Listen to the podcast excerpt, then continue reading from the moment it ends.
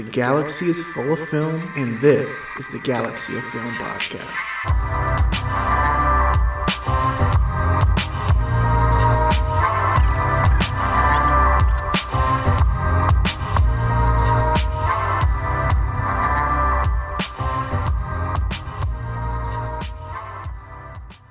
Hello, welcome back to the Brainibus of Galaxy of Film. I am your, of course, your host Max. I'm joined with my co-host Danilo. How have you been for the past two weeks since you decided to abandon us last week? Uh, pretty terrible. Pretty terrible to be honest with you. But you know, that's what happens. That's just life. Oh, Yep. this intro's gone nowhere. Uh, You, you know, yeah, it was getting better. You know, because we always said it was pretty bad for like a straight year, and then it had a little peak during New York and everything, and then whoosh, right back down, man. right back down. It's all right. It's all right. I did sign a lease for an apartment though. There you go. That's what matters. Um, before we introduce our guest for this week, how'd you like The Matrix? How did I like the first one? You only watched the first one, right? Yeah, yeah, yeah. No, I really liked that. That was pretty cool. It was weird because like there's a lot of like science fictiony stuff or like time travel stuff. I don't really know what to call it because it's you know the Matrix, but like different techniques and stuff like that they used first that are now in like a bunch of other films now. Mhm. You know, so I thought that was interesting. But I thought it was pretty cool. You know, I thought the ending was you know ending was obviously the ending. Uh, but yeah, I just never got around to two, three, and then four. Do you plan on watching at least the other two? I want to watch the last one just because it has such mixed reviews, dude. You have to watch two and three. To wa- watch four. It's completely. Yeah. You have to watch. Two Okay. Because that trailer looks like I don't know what the fuck's going on. But that's probably because I haven't watched two and three. three. Yeah, dude. I watched two and three and still didn't know what the fuck was going on. So that's how deep it went into the metaverse of the Matrix. Yeah, but but anyways, we aren't alone this week. Thank God. Thank God. uh, we've got Jake from Mayhem Pictures. How have you been, pal? I've been good. It's good to be back. Just been watching some films and watching shows. What have you been watching lately? Um, I watched uh, Pam and Tommy. Actually, kind of, I like it a lot. Actually, What is it's that? like the, it's like the the show with like Sebastian Stan and Seth Rogen and uh, Lily James. It's about like Pamela Anderson and Tommy Lee's sex tape getting leaked. It's on Hulu. Pretty okay, good. Okay, I've never heard of that. Yeah, it's, it's actually pretty good. It's like very interesting, like to learn the whole story of, Mm. of how that all happened. So I'm I'm I'm liking it. Is it an ongoing series? Yeah, it's every every Wednesday. So Okay, I've been doing sweet. Boba Fett and then Pam and Tommy every Wednesday. It's been fun. Sweet, I'll have to check that out maybe because I'm close to finishing. Um, well, you know, we'll get to that soon. Euphoria is about to end in a couple weeks, so I might start that afterwards. But uh, glad we got you on this week, Jake. It's always good to have you on here. Um, joining us again for the third week in a row, I believe we got Alex from Drink in the Movies. How have you been? Doing well, man. Just getting uh w- catching up on awards movies mostly. Yep, you've been saying that for a month.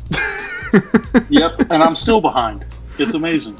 I believe it. I believe it. Whew. Well, this week, guys, we're going to be discussing some good things. We're doing an Ari Aster double feature discussing Hereditary and Midsommar.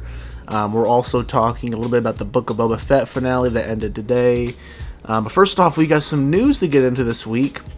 Um, first up, we received a poster a couple hours ago, actually, and a release date for the Kenobi series, which is now titled Obi Wan Kenobi. The poster, we see Ewan McGregor off in a distant in the distance looks like a you know starting up sandstorm during the sunset and um, we see him holding his lightsaber you know it's not ignited but it's he's holding the hilt um, how are we feeling about this danilo how do you like the poster how do you feel about the name change Uh, I don't care for the name change. That's fine. Uh, I'm excited for it. I'm excited more uh, for Deborah Chow to be uh, back at the director's helm. Uh, these last few directors of The Mandalorian and season two and Boba Fett have just been blah. Uh, I remember Deborah Chow in the first season of Mandalorian was really just really sparked my interest in her being the showrunner and director. I think that's gonna be really interesting. And is that Obi Wan's lightsaber or was that Anakin's? it looked darker i thought it was either obi-wan's or qui-gon's actually Okay, yeah, yeah. yeah. Um, but no, I'm excited for it. I'm excited for it. I thought the poster would be a bit better. Gotta be honest with you. mm. Um, because it just seems like something someone made maybe two years ago when the series was announced. But whatever. I know The- we'll get hopefully a better one soon. So the name change bugs me a little bit. Um, I'm, I'm not really here for the Star Wars projects named after the characters. Um, you know, like Really? Solo kind of worked because it was just his last name. I thought Kenobi kind of worked because last name, but the Ahsoka series, I wish was titled something different. Um, the So- Mandalorian. well, the Mandalorian works more because it's not like Din Djarin as the title. I want I want to hear that, buddy. Din Djarin coming to Disney Plus. Um, the Lando show, which I don't understand why it's not called the Calrissian Chronicles. Um, but yeah, the name, name change is kind of weird, but I think more interesting is isn't this the first Star Wars Disney Plus show where it's labeled a limited series from the get go? Yes, yes. Because I mean, I'm hearing rumors. What was. Boba Fett? What was Boba Fett? Well, I don't know how it ended, so I can't speak to it. But was Boba Fett limited? Boba Fett wasn't advertised as limited. Does it Um, end like it's limited Yes. or okay? I'd say no. Oh wow. Well, it it's hard to say without spoiling it for you, Danilo. yeah. It- So don't. fine, That's and alright. I'm going.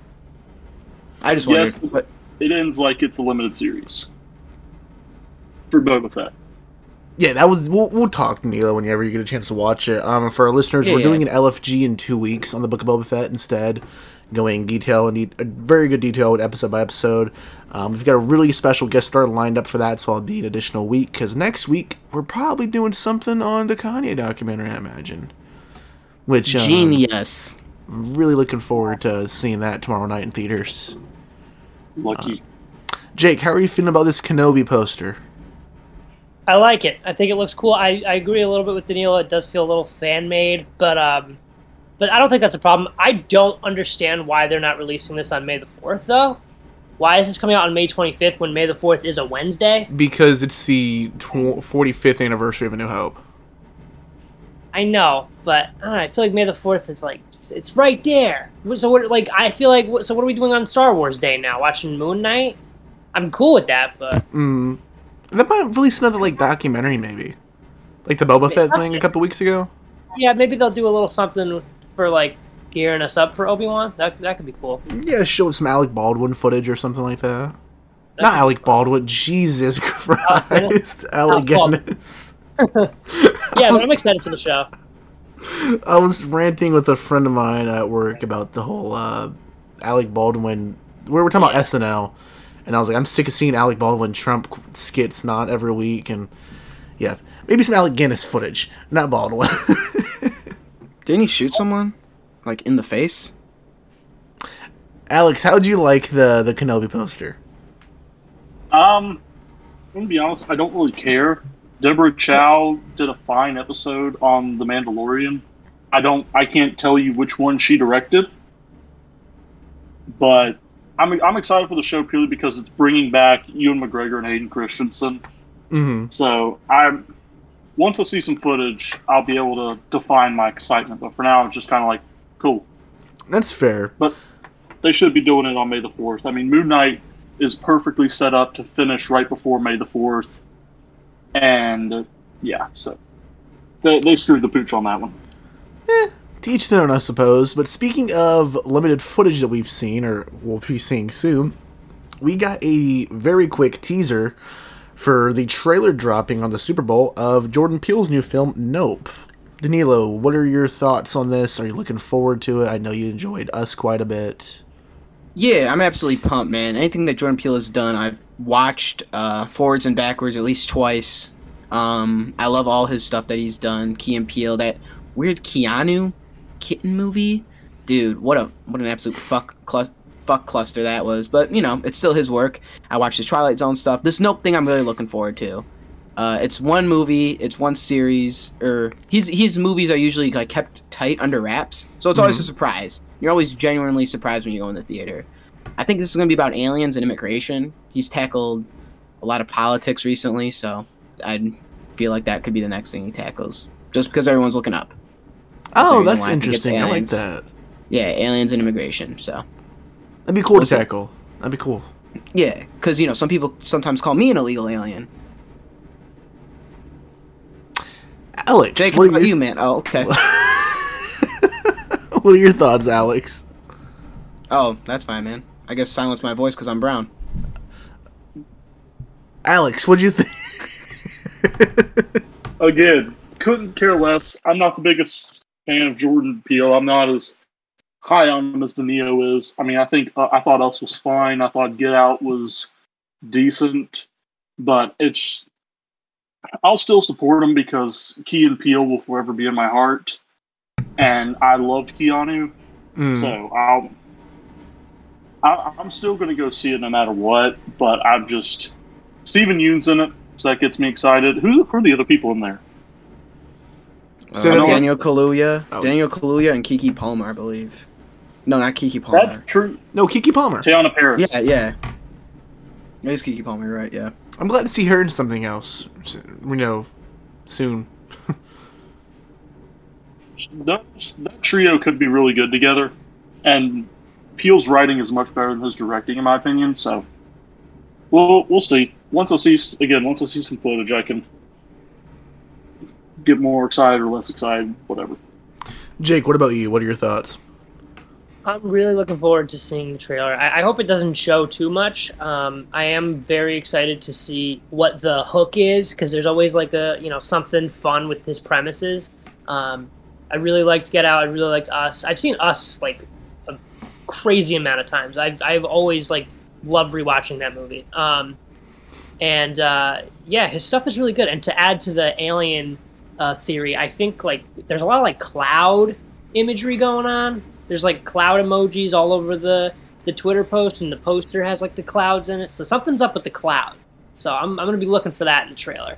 Um, but yeah, I'm really excited to check it out. It's it's definitely gonna be like a hot Super Bowl ad.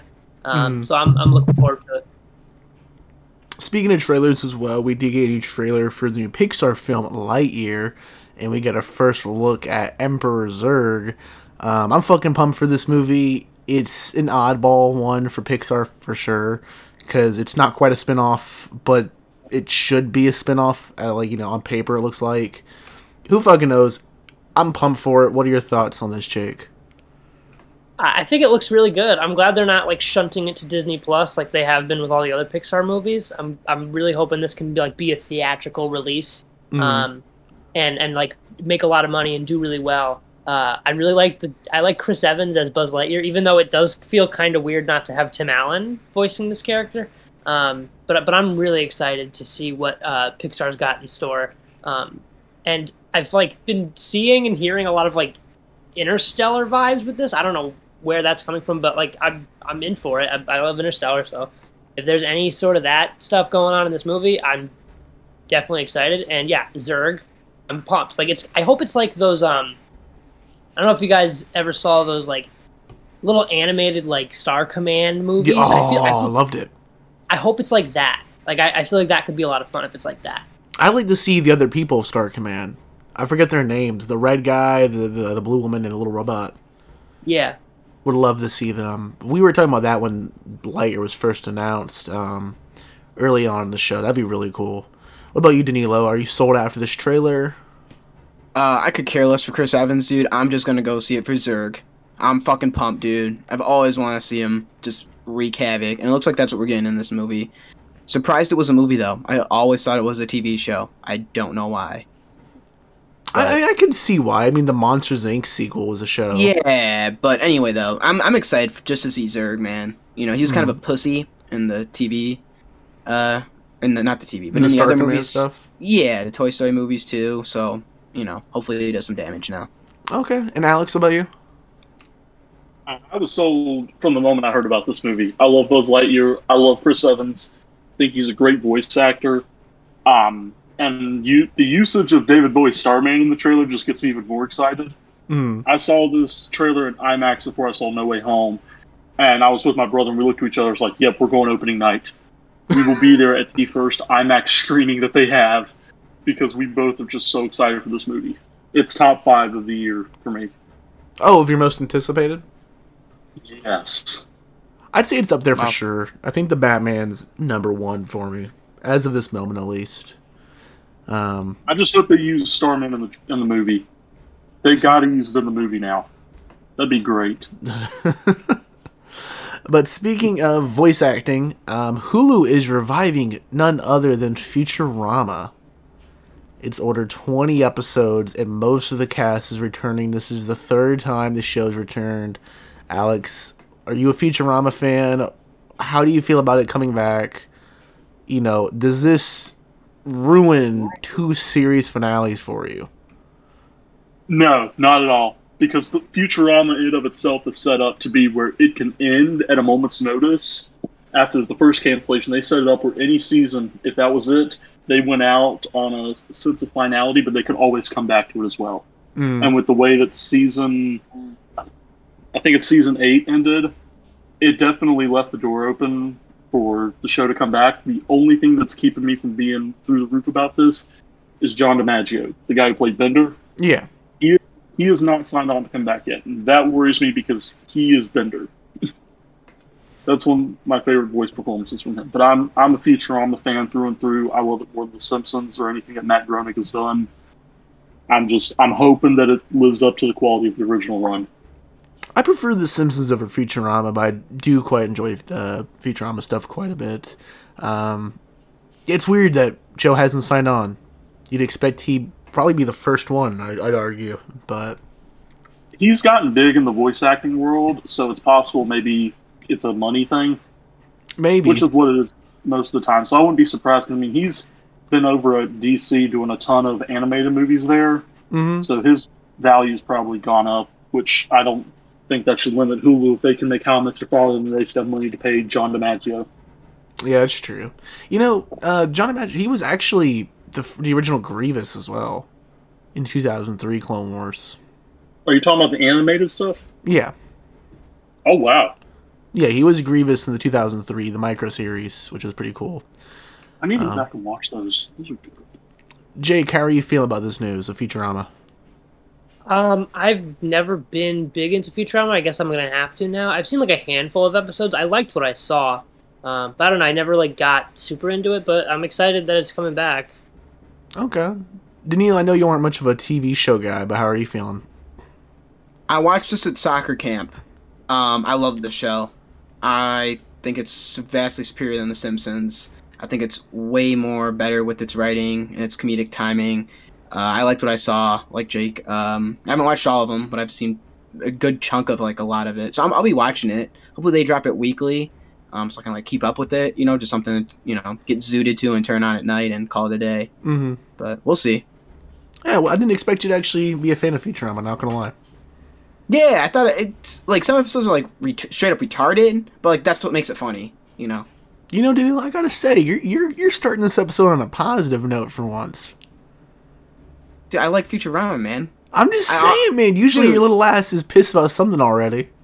No, man, The Simpsons though like doesn't compare to Futurama. Ooh, if you say I so. think Futurama. Ha- I'm, I'm I'm serious, man. I think Futurama has just better writing and it's just better better humor. Yeah. South Park's still number one though, just because Okay. they're just non politically correct ninety percent of the time, and that's what I love. After the past week, I gotta agree with Neil. I've gone on the South Park binge. South Park's number two for me. Dude, when they literally just shot the kid because he was black, and they're like, "Oh, we missed him" during the whole pandemic episode. Yeah, dude, like What? I, w- I was I was I was cracking up. You know, they I didn't watch the pandemic episode yet. Dude, what are you doing? That's what you gotta watch, man. You want to have a good laugh, watch that, and it's just like you're watching Danilo talk about the pandemic. Oh, jeez. Yeah, I'm having to. That's, Exactly, dude, exactly. that's why. Exactly. That is why New York vlog number two is delayed by a week. hey, I, hang on, hang on. It may be delayed, but you know who wants to see it, and we're gonna give a shot to this guy. Hopefully, he listens to our podcast. But this guy, whatever his name is, where the hell are the comments, dude? How do I find the comments on this thing? Yeah, this guy. God damn it, dude. Where's his fucking comments, man? Yeah, okay. Fuzzy with the thing from Club Penguin, um, um, emote or whatever on our YouTube channel. He said, Yeah. 450 is my favorite part. Maybe catch Corona, maybe catch some bitches. That's exactly right, Fuzzy. Wherever you are out there, that's What- exactly right. What's the phone? Is there a different part of the name on that? No, it's just Fuzzy, dude. It's Fuzzy with the little like puffle thing from Club Penguin, purple, and it has black sunglasses on. There's no. That's it. That's a I'm, I'm just on YouTube Studio. Anyway, though, man, big big shout out to you if you're listening to this, man. There's a lot more shit that I say that's 20 times worse. So, you know, turn your volume down or blast it all the way up. Who gives Hold a on, shit? man. There's hold on. You, you got me curious about something real quick. You know, I gotta ask, since you've probably seen more South Park than me, does Cartman dress up as a certain German leader any more than in the first season? If you're referring to the man known as Hitler, um, I would say yeah. Oh, you know who this because is? when he when he walks out dressed as Hitler, I lost it. That was one of the funniest things I've ever seen. My favorite will always be the Catholic priest one, where it's the cleanup crew Wait, And when so- is this? in South Park. Yeah, what season? I'm on. I don't know. Okay, on- okay, just just wait, just wait. If you went to a Catholic school, it hits home. Best episode by far. I might just Anyway. have to Google that. That that might be the move after this. I don't want to get canceled by Pope Francis, the guy who just Oh, likes to blow children. Um, I No, found out no, who, who likes- that comment was, around. Danilo. Who? Yo, you found out who it is? Yeah, that's that's a friend of mine, Darren. It's one of my very close Darren. friends. Big shout out to We you, uh, buddy. we we we did Halloween together. We did Dick in a Box. The SNL skit. okay, okay, okay, cool, cool. Yeah, he called us when we in? New York. Actually, you talked to him briefly. Um, it's it's kind of funny. He has one of our Galaxy FM posters on the back window of his truck. My man, Darren. My yeah, man. um, Alex. Good we went him, to go see Jackass Forever with him this weekend. He's one of the guys that came with us. Yeah, I'm trying to remember the faces. Look, this Wow, past dude. weekend is a blur for me. Okay, I bet it is, pal. That's what we love Anyways, to hear. appreciate the that comment, decisions Darren. Appreciate the comment, bud. Uh, moving on to the news. Fox has acquired none other than Gumby himself. And they're bringing the character back in live action, animation, and in the form of NFTs. Um, what? Gumby. The green guy, dude. Jesus. Don't know who Gumby is? I don't know. Bro. Who, uh, yeah, no. Bro, I'm from a third world country and I know who Gumby is. I don't know. if Michigan counts as a third world country. Buddy, first of all, that's a state. Whatever. It's Anyway, though. I'm actually pumped for this, dude. I don't know if anyone else is, but I want John Krasinski to play Gumby. I do too. I fucking love Gumby. I have a Gumby metal sign in my garage, actually. Ever since Michael Scott called him Gumby, dude. Mate, cast him as Gumby. Yeah, man, I'm pumped. Uh, the NFT thing's kind of a weird thing to, to market. As, as Everyone's as you- doing NFTs, bro. I know What it's just weird hearing a studio come out and be like, "Yes, we bought this character, this this pretty big character, even though it's not relevant much anymore, and we're gonna make NFTs out of him." It's kind of odd. Ye would buy one, bro. Yeah, I'd sh- I'd buy one. Who's But, gonna buy uh, the Galaxy of Film NFT? Coming to you soon, 2025. Gamer Harold, watch out. I think Harold will be the first in line for NFT. It starts at fifty thousand dollars. I think he'd show up in line for moral support. Okay, cool. Yeah, Jake, how are you feeling about this news of Gumby? I also don't know much about Gumby, but Okay. Oh, Jake, come on, man. I'm sorry, but uh, it, I'm that's cool. They're bringing him back. I'm, I'm glad he's. I just googled him too because I was like, who, who is this? And I even then I'm like, I. Where, Okay, so last week on the podcast, I get shit for being too young. This week in the podcast, I'm giving you guys shit because you don't know who the fuck Gumby is. What's an NFT? Okay, where's Brian and David when I Dude. need them? Jesus. Yeah, all right, bro. Um, up next for the last bit of news, um, the Oscar announcements for the other day. Danilo, I know you've wanted to talk about this. Jake and Alex, you both have been covering the Oscar, the road to the Oscars, on both of your respective platforms. How's everyone feeling? Danilo, go through some of the categories. The main ones. man. Um. Okay, I really wasn't prepared for this, but I'll just tell you what I'm what I'm feeling. Very happy. Spencer, uh, Kristen Stewart got nominated for an Oscar. I was very happy about that. Mhm. I feel like Jodie Comer should have got nominated for an Oscar. I don't know how you display getting raped on screen three times, give that wonderful performance, and then the Academy's just like, no, thank you.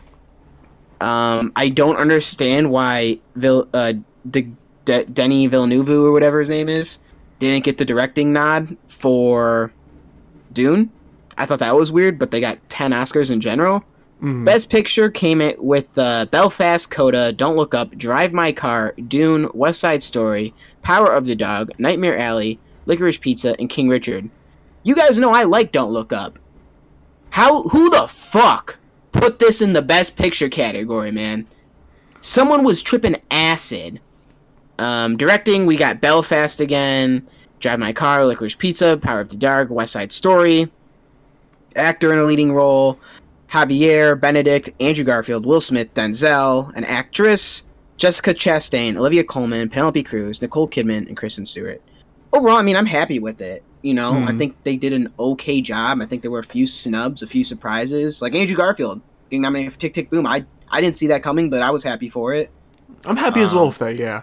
Yeah, That is not a surprise at all. Actually, he had like every precursor. He was like a guarantee next to Cumberbatch and Smith. you know, I guess now no one can say Oscars. I don't know. Shout out to um, what's his what's her face, Kristen Stewart though. But That's I'm- I just want her to win. man. I'm, I'm so happy. I'm so happy about that. I'm surprised not a single nomination for Green Knight. I'm surprised about that too. I'm surprised. I'm happy there's no nominations for House of Gucci except for hair and makeup. Yeah, dude. The Green Knight thing's upsetting, at least for adaptive screenplay. You'd figure. I'm thinking visual effects, man. What was the budget on that thing? That thing looked like it. Yeah, and that thing looked like it had a 200 million dollar budget with some of those shots, in my opinion, I agree. Yeah, especially um. Oh gosh, it's when with the giants. when I'm talking about when Gawain's going through the the field with the kid. And he Oh, has that yeah, ye- yeah. bright yellow cape on. It's very smoky, and the yellow pops off in a certain way. Yeah, yeah. Gorgeous scene. Gorgeous scene. Um, Jake, how are you feeling about some of these nominations? Any any snubs you want to discuss in particular? Um, I'm just glad that they that the Academy went with Kristen Stewart because there was a lot of like, oh no, it's definitely Lady Gaga, and I was like, I really want Kristen Stewart though, and then they went with Kristen Stewart. I'm so glad they did because Lady Gaga was was was solid in House of Gucci, but that movie is just a mess, and I'm glad that they went with Kristen Stewart. Uh, I'm surprised, but not mad that Nightmare Alley got Best Picture. Um, but al- also, don't look up. Um, yeah, I mean, I enjoyed it also, but like Tick Tick Boom got snubbed, uh, so that's pretty wild. I have to, I have to see Drive My Car. Uh, I haven't seen that yet. Me too. Uh, I haven't seen Parallel Mothers, which Penelope Cruz got an actress nomination, which was another kind of surprise, um, at least in my eyes. But then, like, uh, what was the other one? The supporting actor. Someone got into supporting actor that was pretty, pretty. Oh, Jesse Plemons over Jared Leto. I'm glad they didn't go with Jared Leto. That's great. Um, Me and, too. like a day after the Razzie nomination too, which is fantastic. Um, everything really kind of crumbled on Jared Leto there. Uh, but yeah, I'm I'm happy with it. I'm again like yeah, I'm I'm surprised no French Dispatch, even though like that also lost a lot of steam. Um, Green Knight should have been in there for cinematography at least. Uh, I mean that one definitely got overlooked, but uh, it is what it is, unfortunately.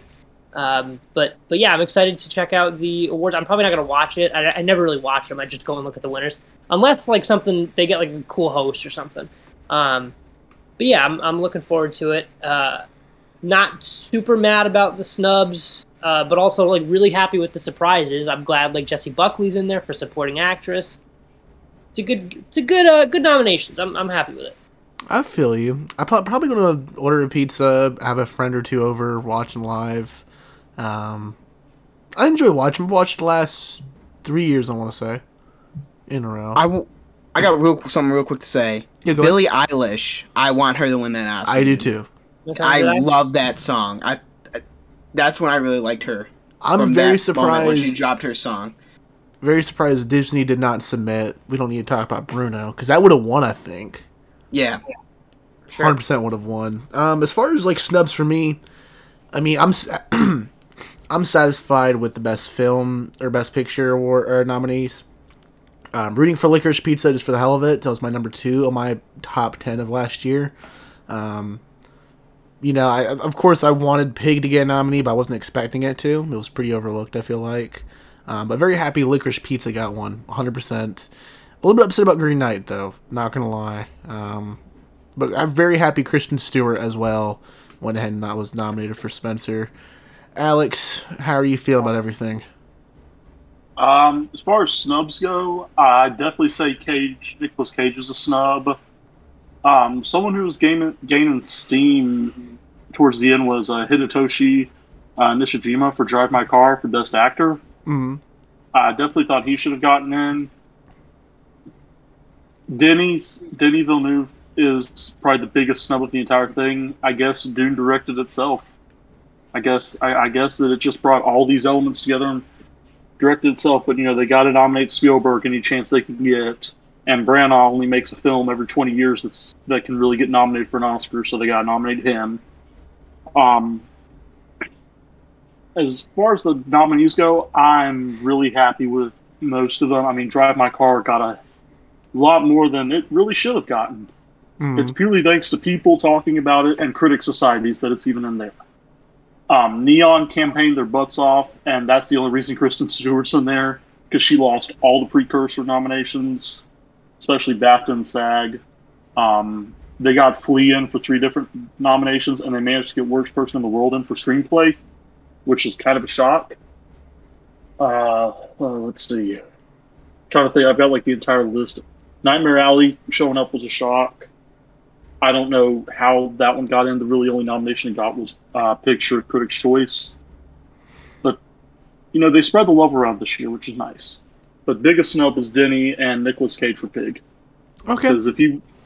Also, Kristen Stewart could probably has a legitimate shot at winning that. Yeah, I'm- hope so of Kristen Stewart. I'm glad someone else feels the same way about uh about Pig. Um, Those Daniel, any- is a cluster mess. yeah. Daniel, any closing remarks as far as the Oscars go? And just that Spielberg's a fucking homo, only made two great films, and that he should be dropped uh, from getting the nomination, and it should be Denny. But, yeah, that's all. Pretty sure our boy Dakari would have to argue with you. Yeah, well, you know, he can go watch dinosaur movies. I was expecting that that to be an actual insult, not. I don't know, man. I don't know what to tell you. I just gotta expect you to say off the wall shit, man. No, dude, I don't. I don't waste my effort with uh, Spielberg. I know he only has two good films, and that's and what are those two films? Saving Private Ryan and Schindler's List. I think Schindler's List is his best one. Saving Private Ryan comes second, but I think those are his best two. You don't like E.T.? No, I don't know what the fuck that thing's doing on the screen. I'm a better illegal alien than this guy. so, no.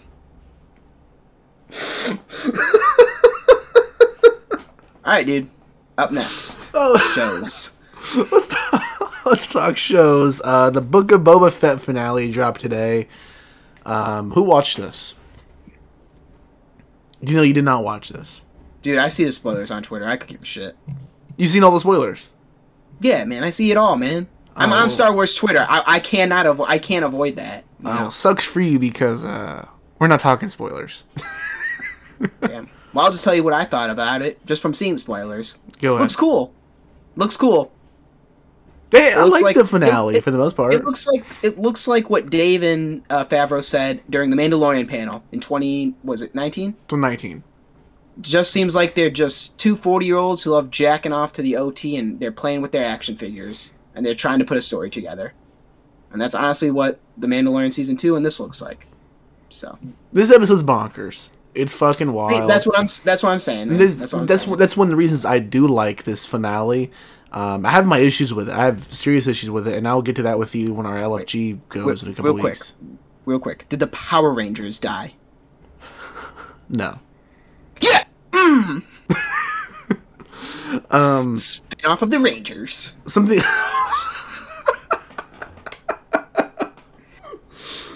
um, one thing I do like about this finale, though, it feels very Clone Wars in Rebels. Like it's paced like an animated show. It, it's kind of weird seeing that thrown into live action and it not being done by like Dave Filoni or someone who's dipped into the animated side of things. Um, but the last five minutes of this absolutely ruins the finale for me.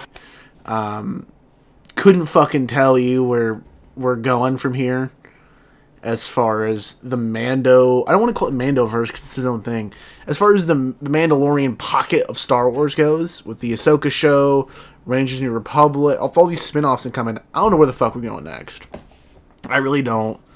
Um, maybe that's a good thing. Maybe season three of The Mandalorian will completely throw me on my ass and throw a huge curveball. Maybe it's trying to retake what The Mandalorian originally had in season one, where we just don't know what the fuck we're to expect.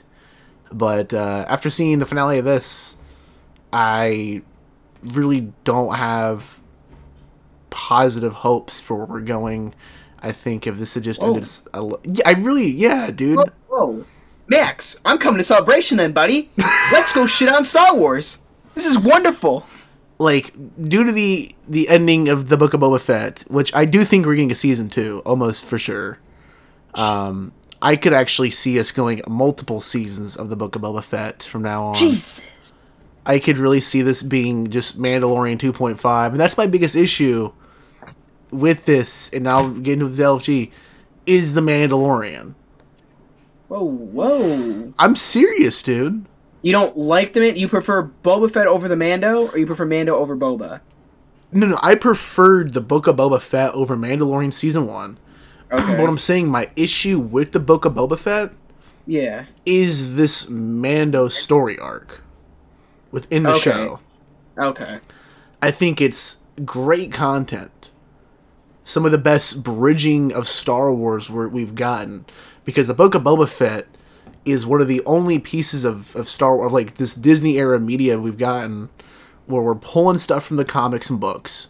So those books you had to read that you were complaining about like for Rogue One and whatnot, some of that stuff matters. Black Krrsantan's from the books, Cobb Vanth is from the books. It's kind of cool. Um, you know, we're getting the prequel references and technology thrown in here. We're setting up for the sequel slash resistance area. Um, we got plot points from Clone Wars, Bad Batch, Rebels thrown in here with original trilogy characters and some unique original ideas as well with this Mando era going on. Um, but I, I just couldn't fucking tell you where this is going next it's it's a very odd thing for me because like I said, those Mando the two Mando episodes, uh, five and six, they're good content, but how it fits to Boba Fett, I couldn't fucking tell you other than he just shows up basically. Um, it's odd. The the finale of this felt like a finale for the Mandalorian. I'll put it that way. Listen, man. This I'm sorry, but this is just music to my ears because I've been saying this now for two years.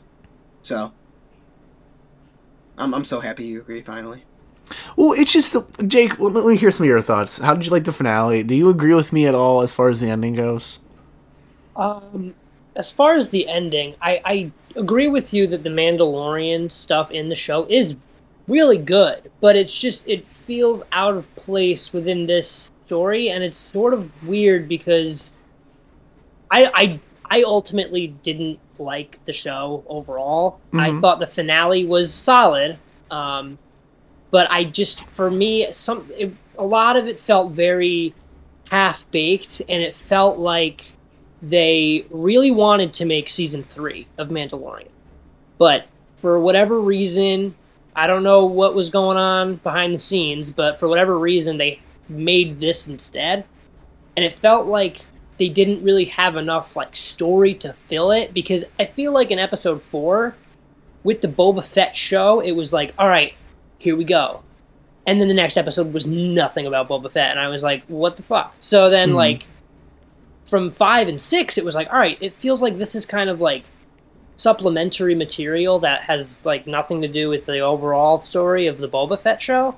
And then once we get into the finale, it's like, okay, we have an hour now to wrap up Every- exactly. and it was and it didn't do that in a very satisfying way i feel. Um I, it, th- there's this talk of war throughout the whole series. Oh the, the Pykes are starting a war. And then like it just was like this you know fun action sequence in a street with like the the rangers. And i was like i don't know i was underwhelmed um, i do like a lot of these characters though and i'm i'm i'm excited that we don't know where it's going. I'm excited about that. Although I am Mhm. like a little bit disappointed that like the ending of Mandalorian season two is almost like it doesn't hit as hard anymore. It's still out like. the fucking window.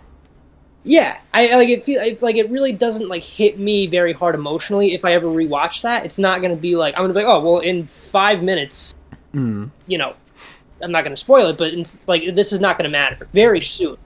Um, so that felt very underwhelming. I wish we had a little bit more time uh, apart.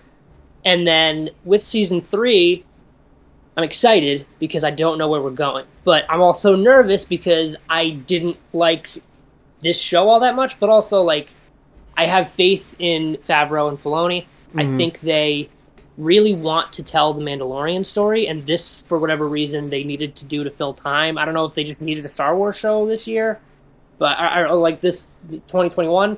Mhm. Um, but I, I don't know. Everything about this felt super strange to me. Uh, I didn't hate all of it. I didn't even really hate it. It was just very like, it, it was a weird like Frankenstein thing, and I was very confused. And ultimately, I'm glad that I watched it, and I'm glad that it was made. But I don't know. I just was like, this felt pointless. But I, I don't know. Hopefully, hopefully they do something soon that changes my mind. I don't think they'll make more seasons. I mean, maybe I I, I wouldn't be against it, especially if they like had time to sit and be like, all right, well now we know what we're gonna make. We're gonna make a Boba Fett show, Mhm. and if they want to make a Boba Fett show, I'm into it. But uh, I, they need to have like a full story for me to be interested in that. As far as like the half baked stuff with this show, like I, I really, it's weird because I think everything we've gotten in the show is good content.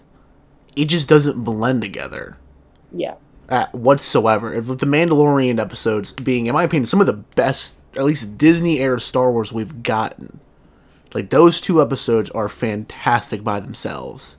You can you can watch them without even watching the rest of the Book of Boba Fett yeah. which is is nice in a sense. But I, I don't understand why this show is seven or this yeah this season is seven episodes. Mandalorian's been eight for both of them. Why are we an episode less?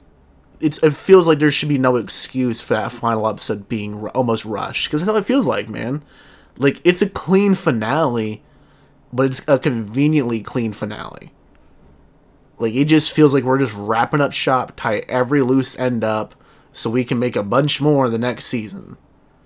Um, gosh, Did, did we really all think though that Grogu was gonna stay with Luke?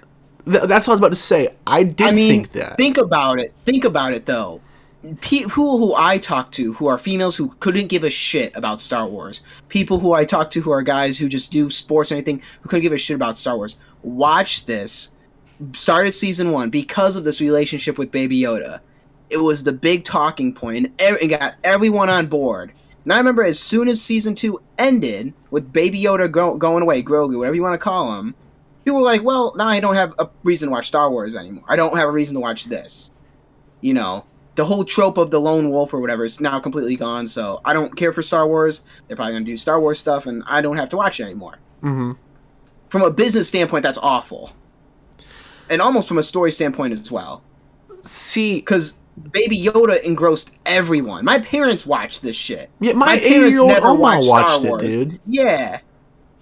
She's obsessive fucking. For my 21st birthday, she got me the sideshow life size Grogu because she was so obsessed with season one. So you're right. That is a great. The character of Grogu is a great entryway for all ages, audiences. Yeah, yeah. Um, Yeah. From a business standpoint, I get where you're coming from. From a storytelling standpoint, it pisses me off. I was really hoping we wouldn't see Grogu again, period, for a while. Um, like I knew eventually we'd see him, not just because it's flat out. Um, Din is like, "I'll see you again at some point," but my my biggest issue with the Mandalorian is the season one dives straight into the Grogu thing with Baby Yoda, and it's good. It's a good story. I really wish I had at least a couple episodes of Mando doing the bounty hunting thing. I wanted to see his life before he went on this crazy journey. So I was thinking, okay, we got man, we got Grogu at the picture. We got the Jedi stuff taken care of. It's contained for now. We can really focus on Din taking over or getting ready to, you know, become the ruler of Mandalore, reclaiming Yeah. the, the planet. So I was thinking Grogu was going to come back at the end of season three or beginning of four, so that way we can get this Mandalore arc started, kicked up, completed, whatever it be. That way, from that point forward, I think it really would have kicked off the whole Rangers New Republic, Ahsoka, the Thrawn stuff coming in. Um, I thought from that point on is when they're going to bring him back to help sell that content. I don't know Yeah. why he came back.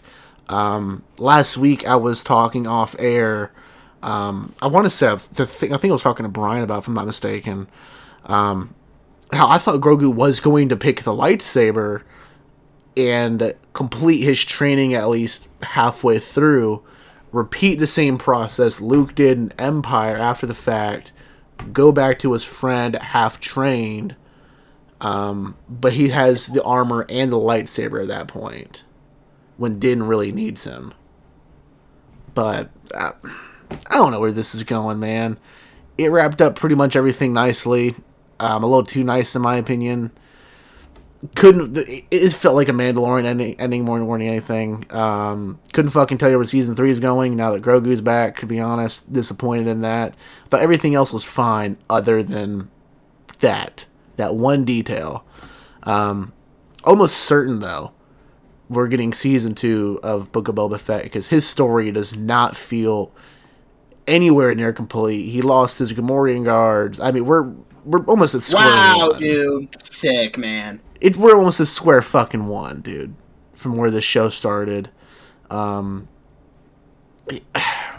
I'm pretty sure whenever we see Boba in Bad Batch season two or three, because you know we've discussed that before too, since he's name dropped in season one like two or three different times. Pretty sure whatever plot point in Bad Batch we brought up in season two of Book of Boba, because that seems how they handled Cad Bane from Bad Batch to Boba Fett. So I'm almost willing to bet it'll be the same situation for season two. But Alex, what are some of your thoughts on this finale? I thought it was good. Um, getting to see Cad Bane in live action was a true dream come true for me. Mm-hmm. And yeah, I mean, look, wait, are we allowed to talk about spoilers first off? You can get into it. Yeah, you can get into some of them. Sorry, Danilo. Uh, Max I overruled you.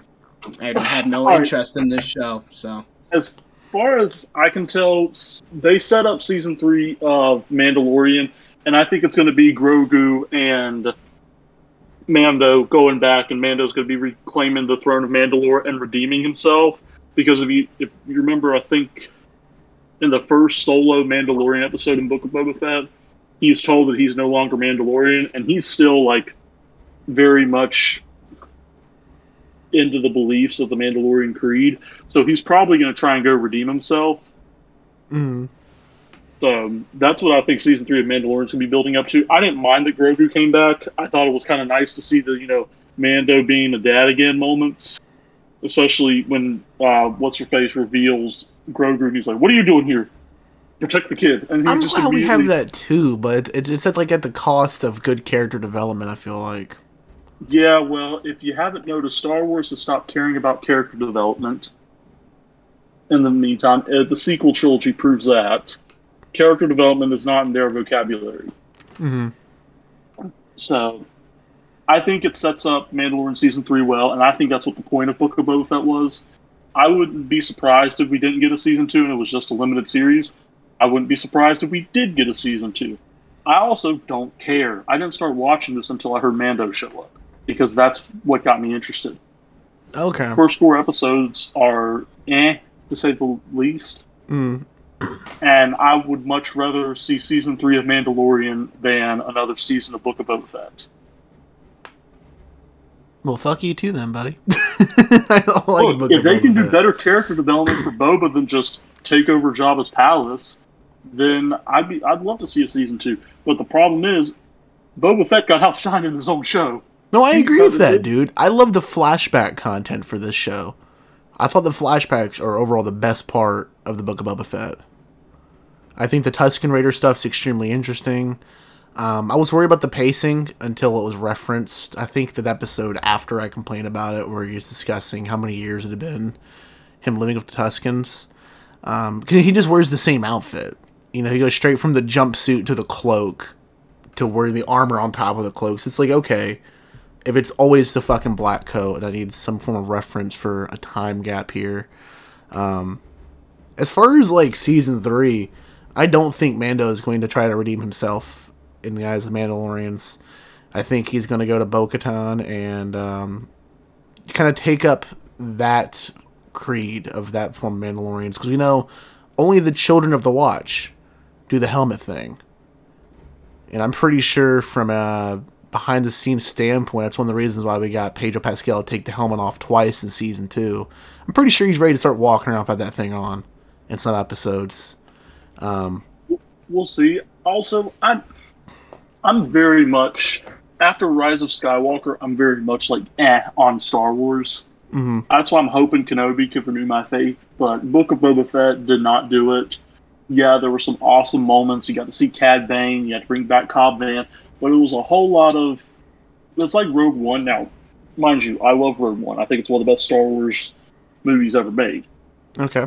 But it's a whole lot of remember this, remember that. Like it's just like it's just it literally stands on remember this thing a whole long time ago that we brought in and then you said we wasted well now we're giving you what you want but not exactly we're going to do it in the way that we think that you want but not the way that you actually want it's just a whole lot of bs that's fair it's fair criticism at the end of the day um yeah. At this point, who cares? Just give us a just give us a sitcom of Mando being a single dad.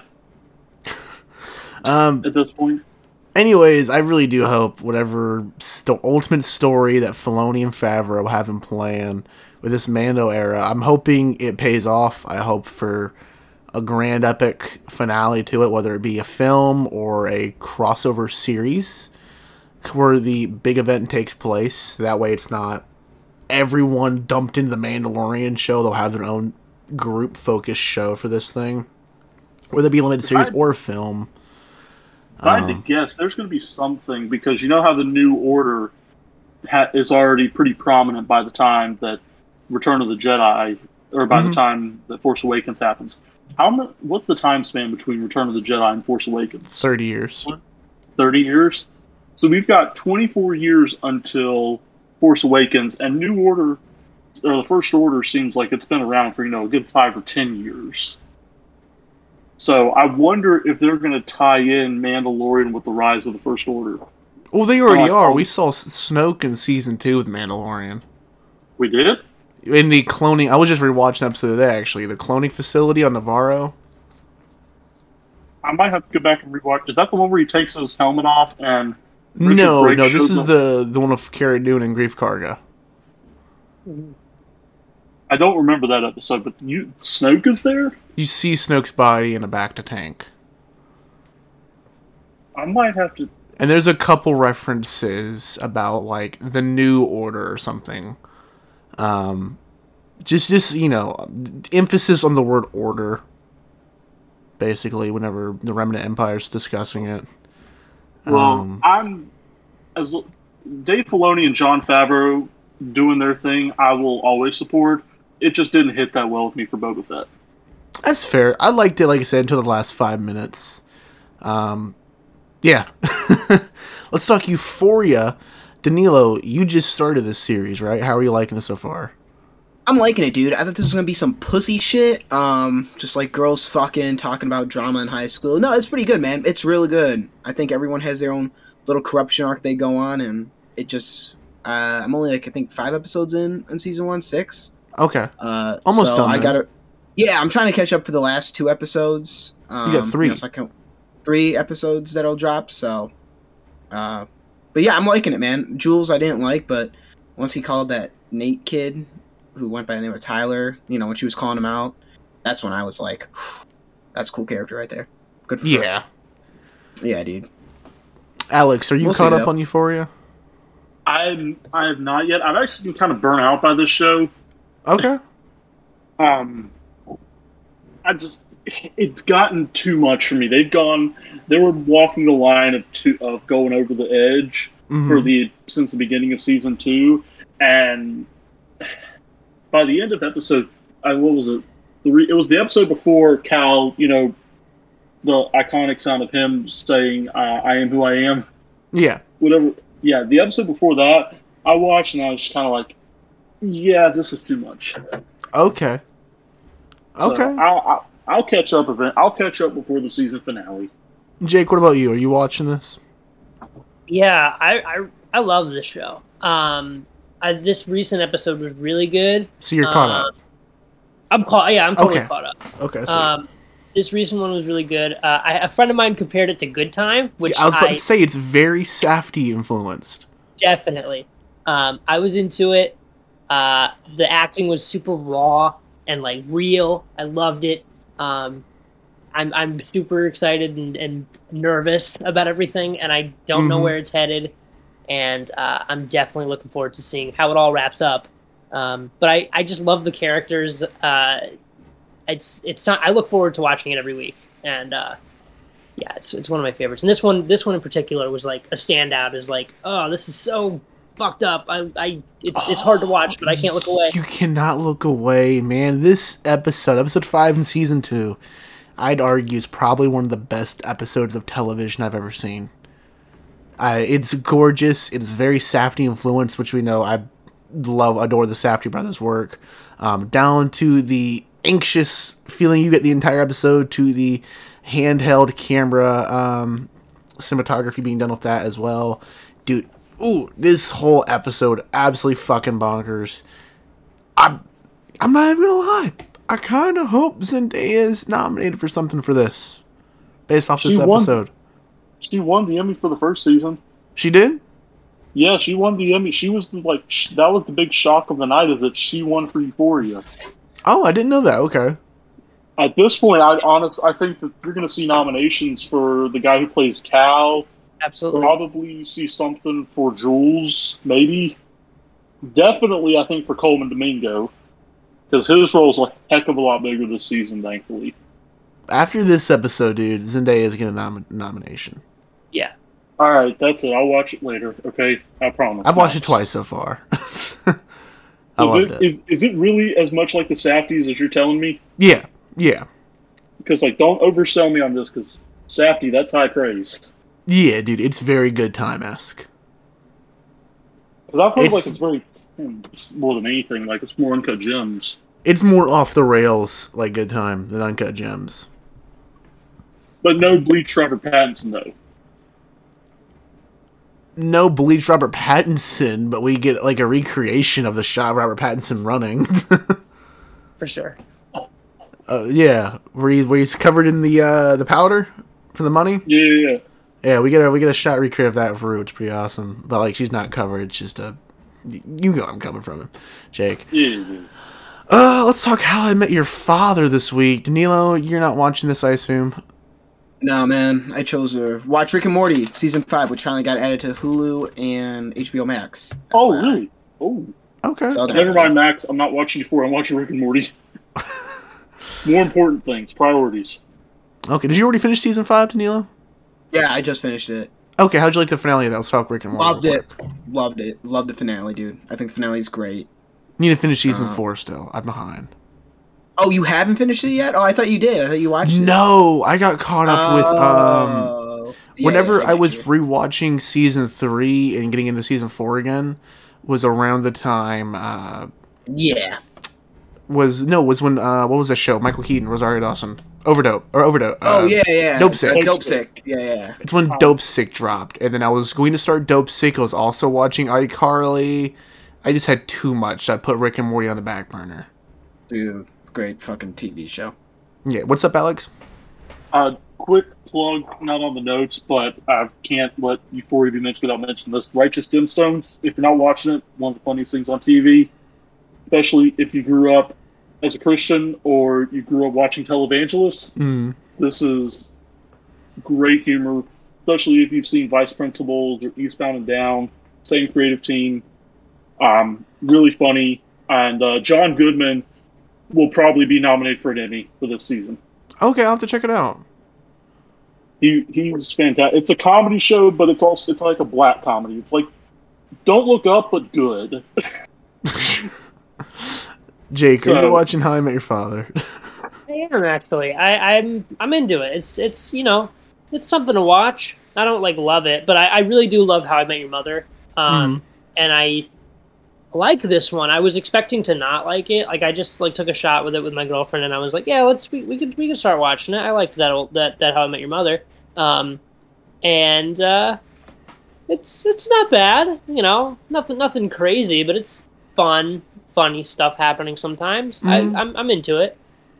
I remember when we were talking about Full House on that LFG, and we talked about like Fuller House. We kind of fell off quickly, um, just because it was a bit copy and paste. Thankfully, this doesn't feel copy and paste to me. Um, what I'll do is I'll watch because we're watching this weekly. My roommate and I will watch uh, an episode of How Met Your Mother, go to Father, then watch another episode of Mother in there as well, just for the Okay. hell of it. Throw it in at the same time. It's it's fun. Um, it feels good to have a sitcom I, I watch weekly again because I haven't done Yeah. that since How I Met Your Mother ended.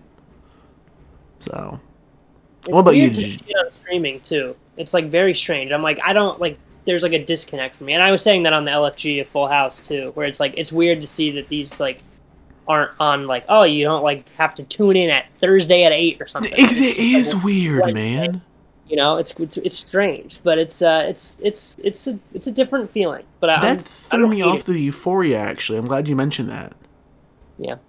I don't watch it at nine. It, it, it throws me off because Euphoria feels like a streaming show.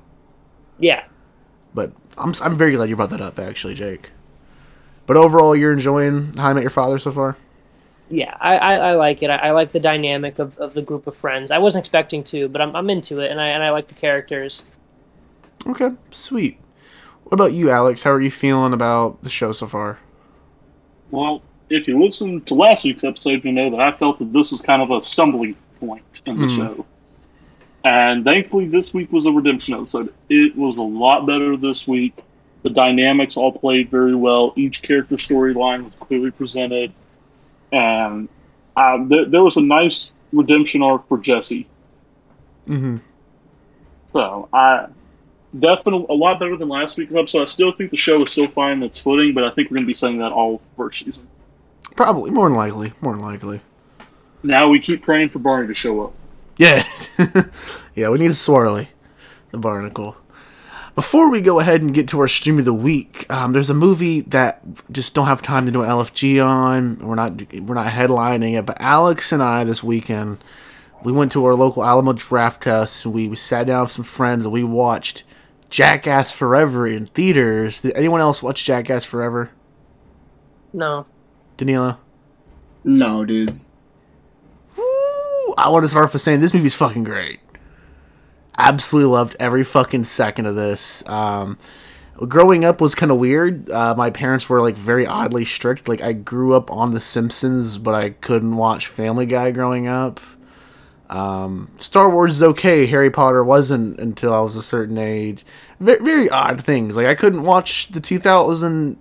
I, th- I think it was the Ed Norton Hulk movie because it showed his ass in a scene. Just very odd restrictions of my parents are fucking weird. So Jackass is something I used to sneak watch on TV. Like I probably never watched a full episode growing up. Um, never watched the movies, um, except I saw a good chunk of clips of the second one. But Jackass Forever was an absolute fucking blast. Um, I don't think I've ever laughed this hard in a theater. Seeing it with some people from friends was, was always a great time. Having a beer with this as well. Just a damn good experience. After this, I went home, I sat down, and I watched the other three movies in one sitting with my friends. Um, just a fucking delight. How do you like this, Alex? This movie was something that I didn't know I needed in my life. Mm. I remember when the first trailer dropped for it, and it just opens with, "Hello, I'm Johnny Knoxville, and welcome to Jackass." And immediately I was sold. I'd never seen any of the other movies, and then the night before we went and saw this, I watched all three of them Mm. back to back. No sleep for Alex that night. and I didn't care because it was so much fun getting to see this crew just do absolutely stupid stuff with each other. Mm. And then come comes along Jackass Forever, and I've read the interview, I've watched interviews with Knoxville, and there was a definite sense of finality with this one. Like Knoxville said, this will be his last one, and you see why. He puts himself pr- probably through the most physical pain of all of them. And yes, this is even counting the cup test. Oh, that, that shit hurt. That, that hurt me, and I didn't even get a hockey puck to the nuts. mm-hmm. So, and they were they also didn't give away all the skits in the trailer either, which I was very impressed with. You I only maybe see you maybe see an eight of everything that happens in that movie. You don't even see the opening of the movie, which is probably one of the funniest parts of the whole thing. Mm-hmm. The movie, I loved it. I dang near gave it five stars. Um, and rewatch this. If this doesn't make my top ten of the year, I will be severely disappointed in myself. I agree, actually, dude. I fucking loved every bit of this. I'm hoping it holds up for the rest of the year. This this is the movie that needs to get them that SAG Ensemble nomination for Stunt Ensemble. Yeah, I agree. Like I 100% agree. This movie needs to be nominated for Oscars, honestly, and you probably could get it in for something. Mm. And I I think you actually should because these guys have put themselves through the ringer for over 20 years now. And uh, this movie just came at the exact right time for me. This is like when I saw Come On, Come On. It came at the perfect time for me. I honestly Drive My Car's playing at the local Alamo starting this weekend, and I still might go see Jackass Forever. I wouldn't blame you feature. one bit. I might do a double feature, see the three hour slow Japanese thoughtful film, and then go laugh my butt off at Jackass. Go for it, man. It's, it's a fucking blast. If you um, if you're able to, if you feel comfortable enough, go to the theater, sit down, watch this movie, bring friends, have a good Yes. time with this thing. I mean, you can even see it by yourself though. Don't don't sell it short. You No, can no, go I'm by not saying yourself. that, but man, f- you know, going with a group of people always makes everything better. Mm, I disagree. Okay, well, in the situation for Jackass Forever, buddy. I'll test that theory this weekend and get back to you on that. Okay, pal, let me know that works. Next up, streamer of the week, Danilo. What have you got for us? I hate to give them the praise, but it will be House on Netflix, that little like stop motion animation thing about four short stories all surrounding this house. Okay, Pretty good. First two were actually really good. Uh, last two was kind of weird. Or last one was just weird in my opinion. The first two were good. Last one was just weird. Um, I would suggest watching it. It's creepy. It's not really scary. Um, I don't really know how much thinking needs to be put into it too. So it's not like one of these you know thought provoking stop motion things like uh, I don't fucking know. Just watch it. Just watch it and let, let me know what you think. It's decent. It's pretty cool. very good description, buddy. Listen, man, nothing's gonna beat the Wild Things. I'm sorry, bro. The Neo's right though. This movie is really good. It's a really great horror anthology film, and those are few and far between. Okay, all right. And you said that was on Netflix. Yeah, I hate giving them praise though. I just hate it, man. So just just look it up on like Just Watch, and then you know. Don't encourage piracy, Denio. I'm not encouraging it. I'm just saying, don't listen to me on where you can find it. Find it on your own time. Just Google where I can I watch House. I don't want to be dropping the n the n word on. on the Fine, I'll say bro. go watch it on Netflix. Don't pirate it. Sick Anytime one, I see, buddy. an, yeah, it's sick, dude. Way to say the n word. All right, guys, we're gonna go ahead and cut to a quick break and go over our rating system in case you're new to the show. When we get back, we're gonna discuss Ari Aster's Hereditary. We'll be right back, guys. Oh, hi, Mark.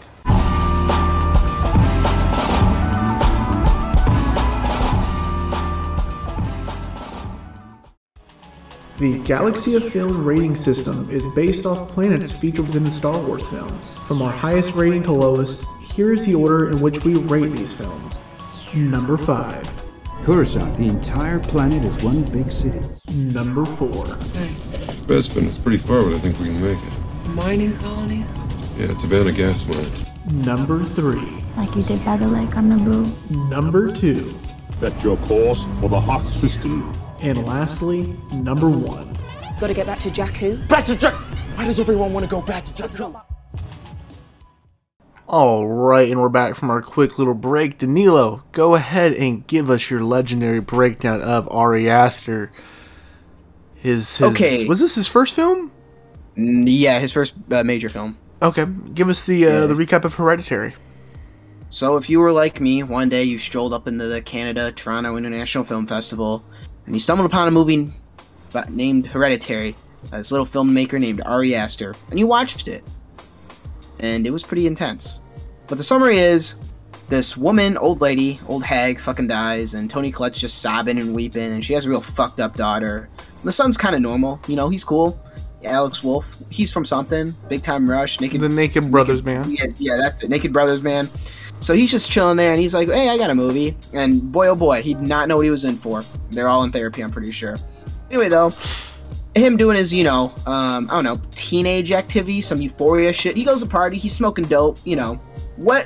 What else can you like? The daughter's just real fucked up. I don't even know her name. Charlie. Um, what? Charlie. Charlie, yeah, dude. Even has a guy's name. Not that there's anything wrong with that, but you know what can you say? But you know, Charlie is there, and she's at the party because uh, the mom, Toni Collette, was all like, "Hey, take Charlie," and Alex Wolff was all like, oh, "Fuck me, right?" He's trying to, you know, get some puss, and then fucking Charlie has to eat the goddamn chocolate cake that has peanut butter in it. So, you know, Alex is the kid's name, and he's pissed. So he's just driving home at 50 miles an hour because Charlie, you know, is what almost suffocating. Charlie sticks her head out the window trying to get some air in her to her lungs, and then whammo, decapitation. And like any older brother who watched their sister just get decapitated, he just takes his uh, vow of silence for I don't know half of a day. And his mother just unknowingly, you know, has some nice uh, cookie crumb or cookie crisp. Goes to uh, her car, getting ready for a day of work, and what does she see in her back seat? Just probably a pool of blood and a decapitated. How old is she? Like 14, let's say, because she's in high school. No, she's younger. She's not in high school. I thought. She's like 10 or 11. 10, 11, yeah. Well, she's dead, so it doesn't really matter with no head. then we see a nice shot of the head with ants going in and out of it. That was kind of rough.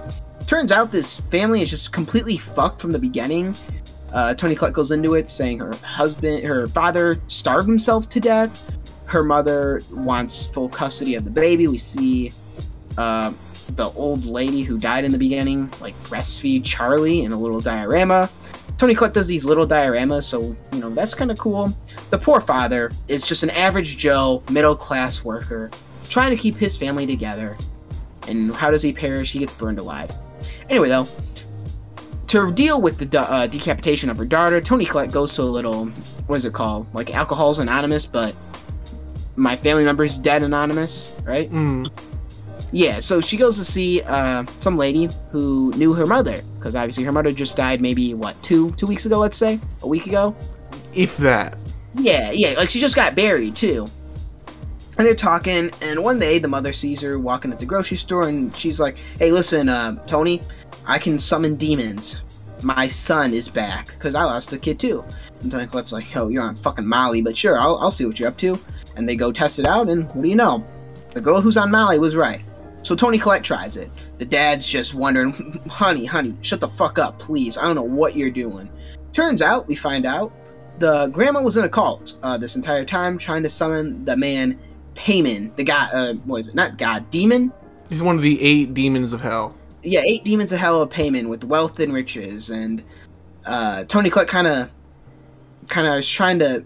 I don't really even know if I understand this movie completely while I'm discussing it right now, but she kind of makes Alex the vessel for Paimon. That's all we're trying to do in this movie. Mm-hmm. So he's getting just attacked and everything. He fucking slams his head on his desk, bloody nose. I've had him too, brother.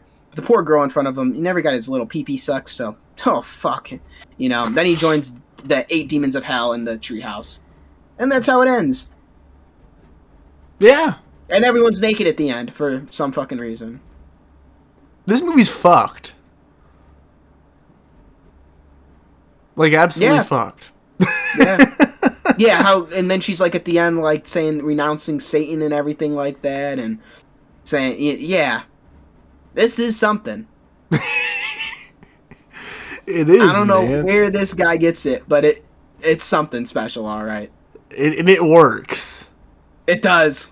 That's it, it- it leaves me me speechless anytime I rewatch Hereditary or Midsommar. Um God This fucking movie. Um when was the first time you watched this, Danilo? Uh, I saw it after it came out. And came uh I think I waited a Tuesday it came out that Thursday, and it wasn't on my top list to go watch. Um, and it didn't come to my theater right away, but it came around like a Monday or a Tuesday. Mm-hmm. So I went Tuesday midday, and I'm in like a 300 uh, things theater, 300 seat theater with maybe two other people. Oh, yeah, okay. dude. I was terrified out of my mind. I, I didn't want to leave my theater. theaters. I didn't want to leave my theater until the guy behind me left his fucking seat. Mm. And the woman in front of me left after me, and we kind of talked at the end, just saying, "What? What the hell did we just watch?" She's, I think she she was like forty or something, thirty. You know, I would bang her, but she was all saying like, uh, what'd she say? She's like, "I'm real happy someone else was in the theater while watching this," and I'm like, "Yeah, me too." Sounds like the beginning of a really nice, steamy video. Yeah, Jake, when was the first time you watched Hereditary?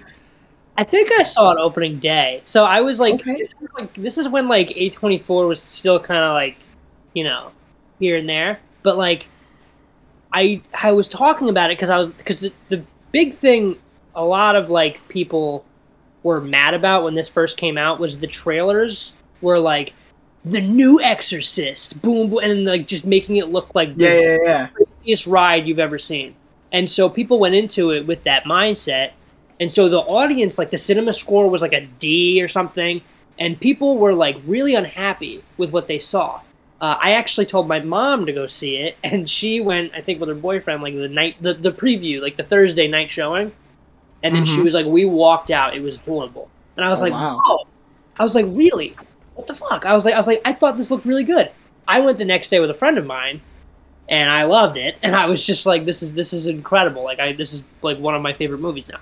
And uh, everybody in the theater, I was there was like a decently packed theater, surprisingly. Uh, everybody hated it. Everybody in the theater was like, "What was the point of that? That was so dumb." And I'm like, I, "Am I? Is this like I, the same thing happened when I saw that movie Annihilation? I saw that too, and like same thing. Everybody hated it. I'm like, what? What am I? What The am Natalie I, like, Portman movie? taking drugs? Annihilation with Natalie Portman. Yeah, I fucking sci- hated that movie. Oh man, I I dug it, but but Yeah, I yeah, like. it. But, um, It was fantastic. I fucking This- hated I- Annihilation. I only saw it the one time. I gotta watch it again, but it was pretty good from what I remember. But Hereditary is is phenomenal. I I love like this is one of those movies where you can just rewatch it and rewatch it and get something new out of it every time. Mhm. Because when I first saw it, I was like, okay, yeah, what the fuck was that? And then like went and saw it again in theaters, and I was like, okay, okay. And now I watch it, and I'm like, I pick up something new every time, something little, something new, and I'm like, oh yeah, this was like mapped out from the beginning. Like you could see it in the classroom when uh, the, the they're talking about like the literature or something, and it's like, oh, this is like a super tragic story because they have no say, and it's all like doomed from the beginning, and it's like, wow, that's what they're talking about, and then like the whole like uh, the uh, the imagery of like the doll houses and like you know playing with little it's like that's what the family is and like the opening shot of like coming into the dollhouse kind of thing it's great stuff I Um, think really Halloween good. 2018 took inspiration from that.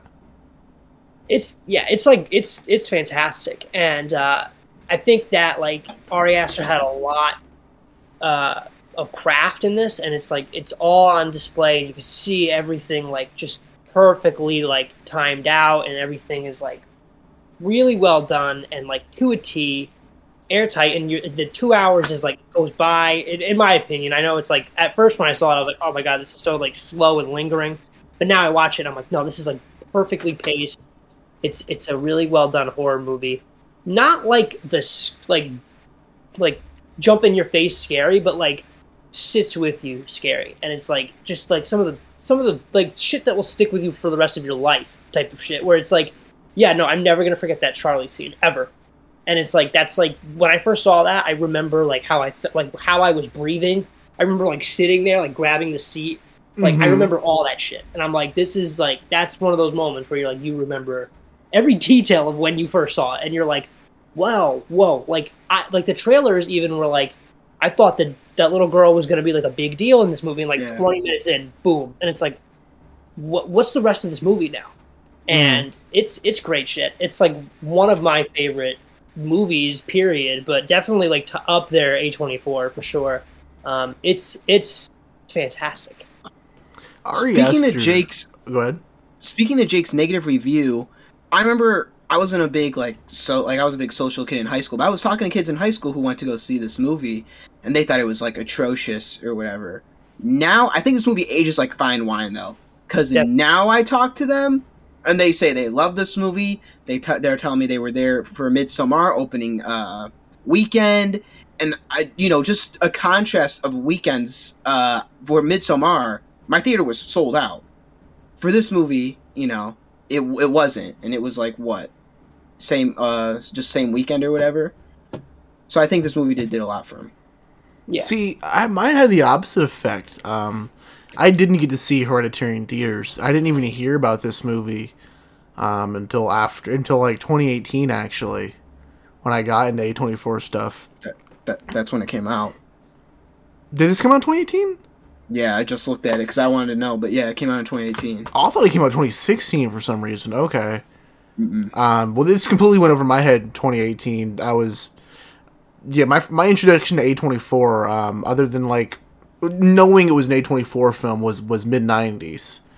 Um, and I'd seen Spring Breakers, I'd seen The Room and Bling Ring and a couple others, not knowing what Mhm. they were, of course.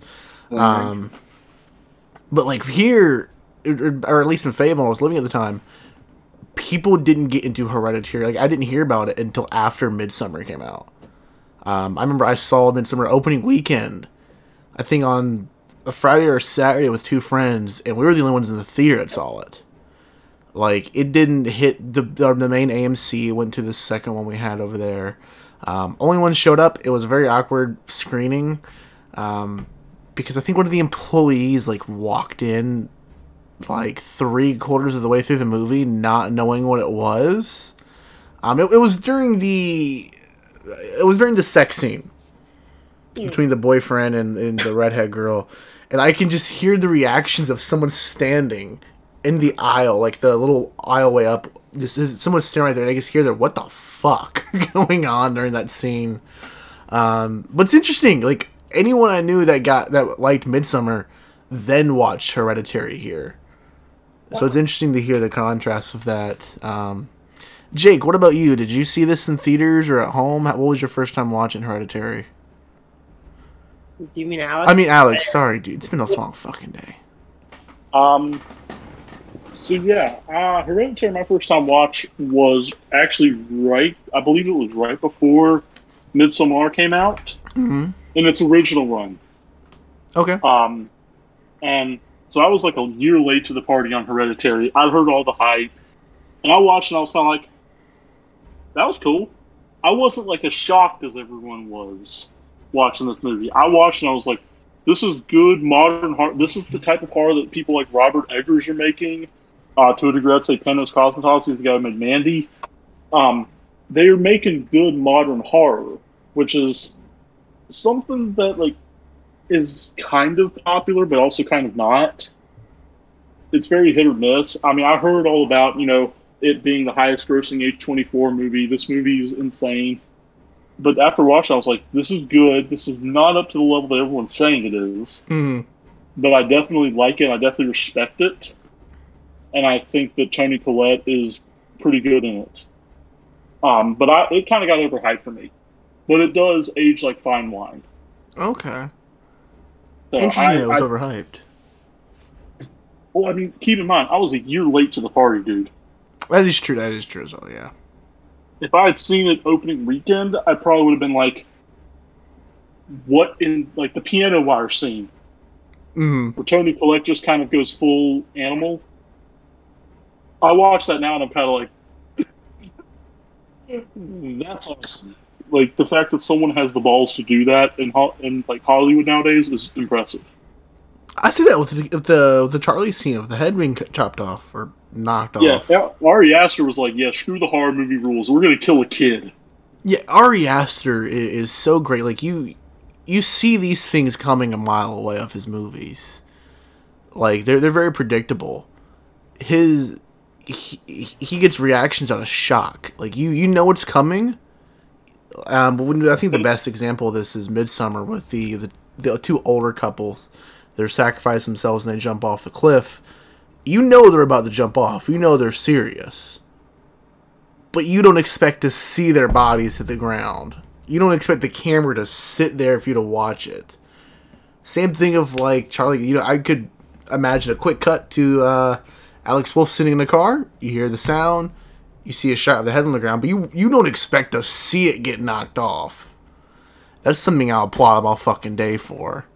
Or the Um, next day in absolute broad daylight. Mm-hmm. Ants Yeah. crawling on. And ants crawling in it. Yeah, and then the uh what is it? The, she's sawing her head off, is that it? Yeah. Yeah. At the end that's just holding there while she's just, you know, viciously It's going not- back and forth. And even when It's the not camera's not either. on her still, you still hear it. Yeah, yeah. And you see It's it not- dripping. Mm-hmm. It's not a jump scare either, which is uncommon in horror nowadays. Ari Aster just gets scares and cringes out of and looks disgust out of you just from like you know actually seeing what's going on, and it's somehow worse than if it wasn't on there, which is kind of a, a nice turn on its head from the usual camera trick of panning away and letting your mind do the imagination. No, what's on screen is way worse than what you can think of. Yeah, yeah, man. It, it's insane how he's able to pull this off. Um, And like the jump scare thing that you were saying, like it, like I remember when I first saw it. It's like there are things that are in camera happening that you don't even pick up on until the second or third watch. Like she's up in the corner, and you're like, Yeah. "Fuck!" There, that's that's insane. And then like, or or like the various cult members will be like in the house, like looking around at them, and it's like that's that's terrifying. Like that's been there that whole time. That's that's like effective. Wait, wait, when are the cult members in the house just watching Is that like when uh, the psychiatrist gets lit on fire? I think like more Yeah. so not necessarily like it's like hidden, but it's like in the darkness. You can't really like you can't like ver- you can't you don't know what you're looking at, at at first, and then like when you when your brain connects it, like it's not like hidden off in the background. Like it's more like you know the shots of the people that are standing there naked, and then like going back and watching it again and seeing like. The, the woman waving to Charlie at school as she cuts the pigeon's hair off, and then the guy at the funeral, like looking at her smiling. It's like these are the naked people at the end, and that's so horrible. oh, yeah, it's Yeah. fucked up. I You didn't know that? I didn't notice upon my rewatch. No. I Yeah, I remember yeah. noticing the shot that um, Jake is talking about hmm um, of Alex Wolff. He's just chilling on his bed. He feels like crap. And then you look up, and I think it's the upper left hand corner, and you see something on the wall, and you're like, "What is that? What is that? What? Oh crap! It's Toni Collette going full animal. Jeez." It's terrifying. It, it's it's not it's deranged. That's the best way I can put this movie. It is deranged, hmm but also beautiful. like the shot of Gabriel Byrne get lit on fire. As much as I hate to see him get killed off, because he's just you know he's just trying to keep his family together through a terrible time, and then he's the one who's getting kicked in the balls at the end, basically. He pulled the short straw. I mean, he got they to quote Nicolas Cage, maybe they lit him on fire. Yeah. and you don't and it's not like you know you just he gets lit on fire and then you hear him screaming no you see him like get fully lit on fire Mm-hmm.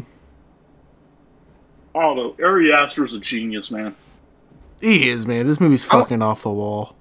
I want to point to something real quick. His directing skills are impeccable, in my opinion. I think they're vastly superior than anyone who has come out of uh, like this new horror director uh, group. I, like I think he beats Jordan Peele out of the water completely. do you think he beats do you think he beats robert eggers though yes, one Oh, thousand 100 percent. percent, dude. Yeah, I think Okay. Ari Aster is on a directing level closer to Scorsese than anyone else. okay quick I- question I'd though are you guys not Yeah. fans of eggers work so far I like the No, I love it. Um, Okay. The Witch. I think Robert Eggers is a great writer. Um, it, which is the best example. You know, like older English, it's it's hard to translate that from paper to screen because you're hearing it and it sounds a bit fucked up. Um, it really took me out of The Witch completely. well the northman is supposedly in regular people english so i mean i'd expect a little bit of probably icelandic mm, given that given who he wrote this with, but the Northman will probably be more normal English than his past two films. No, he's a good director. I'm just saying, like the cinematography, the framing, the blocking, his camera angles, his camera movements, how he pans. I think all of that that Ari Aster does is just second to none to anyone mm. else who's you know. I'd have to agree with you on that. So, I, th- I think we can all agree this movie's fucking great. um, yeah, the score, the score is fantastic. I watched an interview about that, and he said the score is like he put doctors or something on, or like sound specialists on set, so that last score that we hear when you know everything's coming to its full crescendo with that treehouse in space, you know, in hell basically. He said like he matched chords to where like you feel it in your gut. Like it's not just like a chord to be a chord. Like he wants like it's like emotionally you will get a reaction from the chord that's the chords that are playing at that time and the pitch that it's at. And I thought that was just, you know, That's that was just insane. something Beauty- special. Yeah. That's the beauty of Colin Stetson, man. He is he is a fantastic composer, and I'm hoping because I don't think the guy who did the score on Midsommar is returning for Ari Aster's newest film. I'm hoping that Stetson does return for Disappointment Boulevard. that'd be pretty nice. I didn't know But that. That's pretty I- awesome, though. But the guy who did the score for Midsommar knocked it out of the park. But we're gonna talk. I'm gonna rant about that in a minute. Okay, okay. You guys want to get into ratings for Hereditary? I mean, I think I know what you, all three of your guys are. Yeah, for me, it's a course. I mean, you know, this movie's fucking great. Um, yeah, what? Well, you guys kind of wrapped it up pretty good. I don't have a single issue with this movie. It, it blows expectations away. Um, Jake, what about you? Yeah, Coruscant. It's it's like one of the best modern horror movies. Um, it sticks with you. It's everything pays off, and everything's set up so beautifully from the beginning, and it pays off by the end. And that's why people have come to love it so much as they do, because it's it's one of those movies, you know, where it's like you gotta let it like sit with you and live with you for a bit, because over time you're just gonna fall in love with it. Like there's no other reaction. Now my mom loves it, so Hmm. that's that's uh that's high praise because she saw it, walked out. Now she is like, "Oh, I liked Hereditary," and I'm like, "You didn't at first, though." What about you, Alex? Um, I feel like I'm the only one here who's not giving it a Coruscant. I'm Oh. giving it a best one on the way to Coruscant. And I will go ahead and defend it Okay, you quick. fucking prick. You had to be a little bit different, huh? No, I do have. This movie was still overhyped for me. I rewatched it before this episode, and I was like, "All right, this is good. I appreciate the derangeness of it, but then I like that it starts off Aster's journey as a filmmaker with this. This is where he kicks it off at, but then he goes even better. He gets even better with Midsommar. Mm-hmm. But the film as a whole, I feel like it just there's some stuff where I'm just kind of like, I don't know. It's just I don't feel that it's a. I'd like to reserve Coruscants for like movies that affect me emotionally, and this did not. By the Okay, end, I that's was fair. like, that was dope. I mean, I did not need the the weird naked people shot at the very end, but you know, hey, Yeah, Neil you Gaiman. did. No, I didn't. Yeah, you did. No, I didn't. Yeah, you did. No, I didn't. Yeah, you did. Danilo, what's your rating for for Hereditary? A Coruscant, man. I fell in love with him as a filmmaker ever since I watched this film. I went back and watched his student films, listened to all his interviews. You were telling me about that, yeah. Um, watching his shorts. You talked about that in the Yeah. podcast pretty early on. I think you reviewed one of them that you recently watched. I think back when we were doing the recent view segment. Yeah, I did. I did. It was uh, that Munchausen one, the silent Mhm. film one, the 16 minute silent film one that you did uh, with the IFC, I think. Um, yeah, no, that was that was insane. He's, he, that's when you see him hone his skills. He has only gotten better since then. Mm. Ah, we talked about that a year ago, probably, dude. Yeah, probably. Fucking nuts. crazy. 'Cause I watched it. I watched it in January, dude. In like January or February. I remember there was snow on the ground when I watched it. Wow. What's up, Alex? Uh, I'm down to peer pressure. I'm changing. It's a Coruscant. Fine. Okay, yeah, that's You what I thought, buddy. That's what I thought. Yeah, dude. Yeah. Look, it's pure Yeah. guys. I'm an if listen indie film guy. Coruscant on its way to, you know. Yeah, come on. That's been on its way to Coruscant first. No, I'll change it to Coruscant because I'm. you know what? Watch the scene where Alex Wolff breaks his nose. That's Oh, the yeah. crunch. dude. You hear Yeah, that it's- sound design on there. As soon as I said best on its way to Coruscant, I thought of that scene. I was like, dang it. All right, fine, Coruscant. I'll rewatch it after this. After we finish recording here. Yeah, that While crunch I'm eating scene. dinner. I'm gonna skip directly to that crunch scene while I'm eating my dinner. You're a monster. Danilo, go ahead and give us uh, the recap up for Ari Aster's next film, Midsommar. This one I did get to see in theaters, so I'm happy to talk Are about. we doing this the one. director's cut or the theatrical cut? So we're gonna. Who's seen the director's cut? Okay, I'm the only one who hasn't seen it. Sick, sick. Max, you're fired. Wow, dude. Wow. Th- Anyway, this I'll is the just- hold on, hold on. This is the first time I didn't get a chance to watch something for the podcast. I think I knew it pretty I fucking did, good. and I did. Yeah, I've Wait, seen the come regular to your- version. Did it come to your theater? Because I saw mine in a theater when mine came. The director's cut. It yeah, did. yeah. Oh, but Yeah. I Everyone saw saw it it in in theaters? theaters. I had to get the Blu-ray. I have it. I have it over there. Oh, the A20. Yeah, yeah, yeah. I saw this originally in theaters, and it was a weird showing. Whoa, whoa, Like- whoa, whoa! Hey, hey, hey, man! We're not talking about first watch No, experiences. no, no, Let me hold get on, into hold the- on. Let me finish talking. Jeez, it was a really weird showing. It didn't go to the normal AMC. Um, like no one went to it at the other AMC at the Market Fair. Um, when the director's cut came out, it was pretty limited. Um, I remember my friend Colin, who didn't get to see the original release because it got pulled early in our in our city. He went to go see this, and then I was like, okay, well, I'll go see Midsommar second time since the director cut. By the time I went to go buy tickets, it was already out of theaters. Um, so I unfortunately never got to see it. Um, I do own it though, and I was waiting for an excuse to finally sit down and watch it. I just got busy this week, man. Just got busy. No, we, I, I get it, buddy. I get it. Look, okay, as someone who's seen directors and theatrical cut, I think you can smartly talk about the the film as a whole. I mean, you're basically missing Jack Reynor's penis, and that's it. Darn. I'm killing myself. Anyway, though, so we start off with uh, Danny having a, or who? Do, I don't even know how this movie starts. All I know is we start with uh, these this family, and we're going through their house, and we, you know, we're following this tube, and we're like, what the hell's happening here? You know, and I'm like, oh, oh, I do know what's happening here. Suicide. And then uh, the family's just casually, mom and dad are just sleeping, but uh, the girl just stubbed the fucking tube down her throat, and you know, died of what is it, carbon monoxide, not Yeah. dioxide? Yeah, carbon monoxide poison, basically. Danny deals with I don't really know, like just trauma in general, bipolar disorder. She has to take meds. Uh, she's with her boyfriend, known as Jack uh, Reynor. Don't even know what the fuck his real name is, uh, his actor name, but whatever. They're kind of in just not a too healthy, good of a relationship. Anyway, though, Jack's saying like, "Yo, I'm going to Sweden," and Florence is like, "Oh, you didn't invite me," you know, and the old, "Oh no, what's happening here with our relationship?"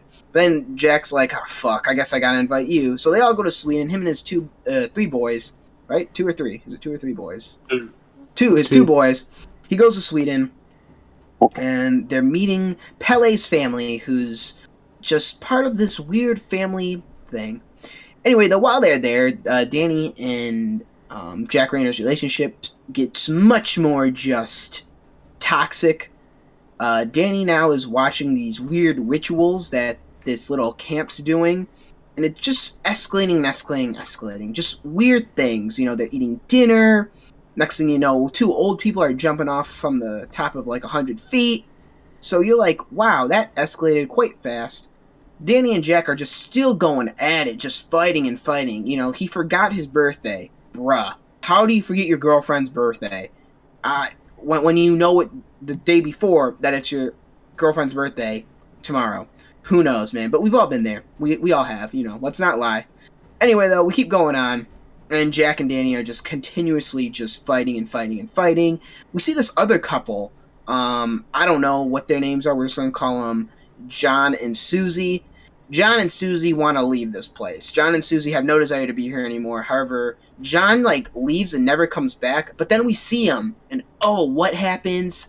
He gets like Viking tortured. Real rough, man. Real fucking rough.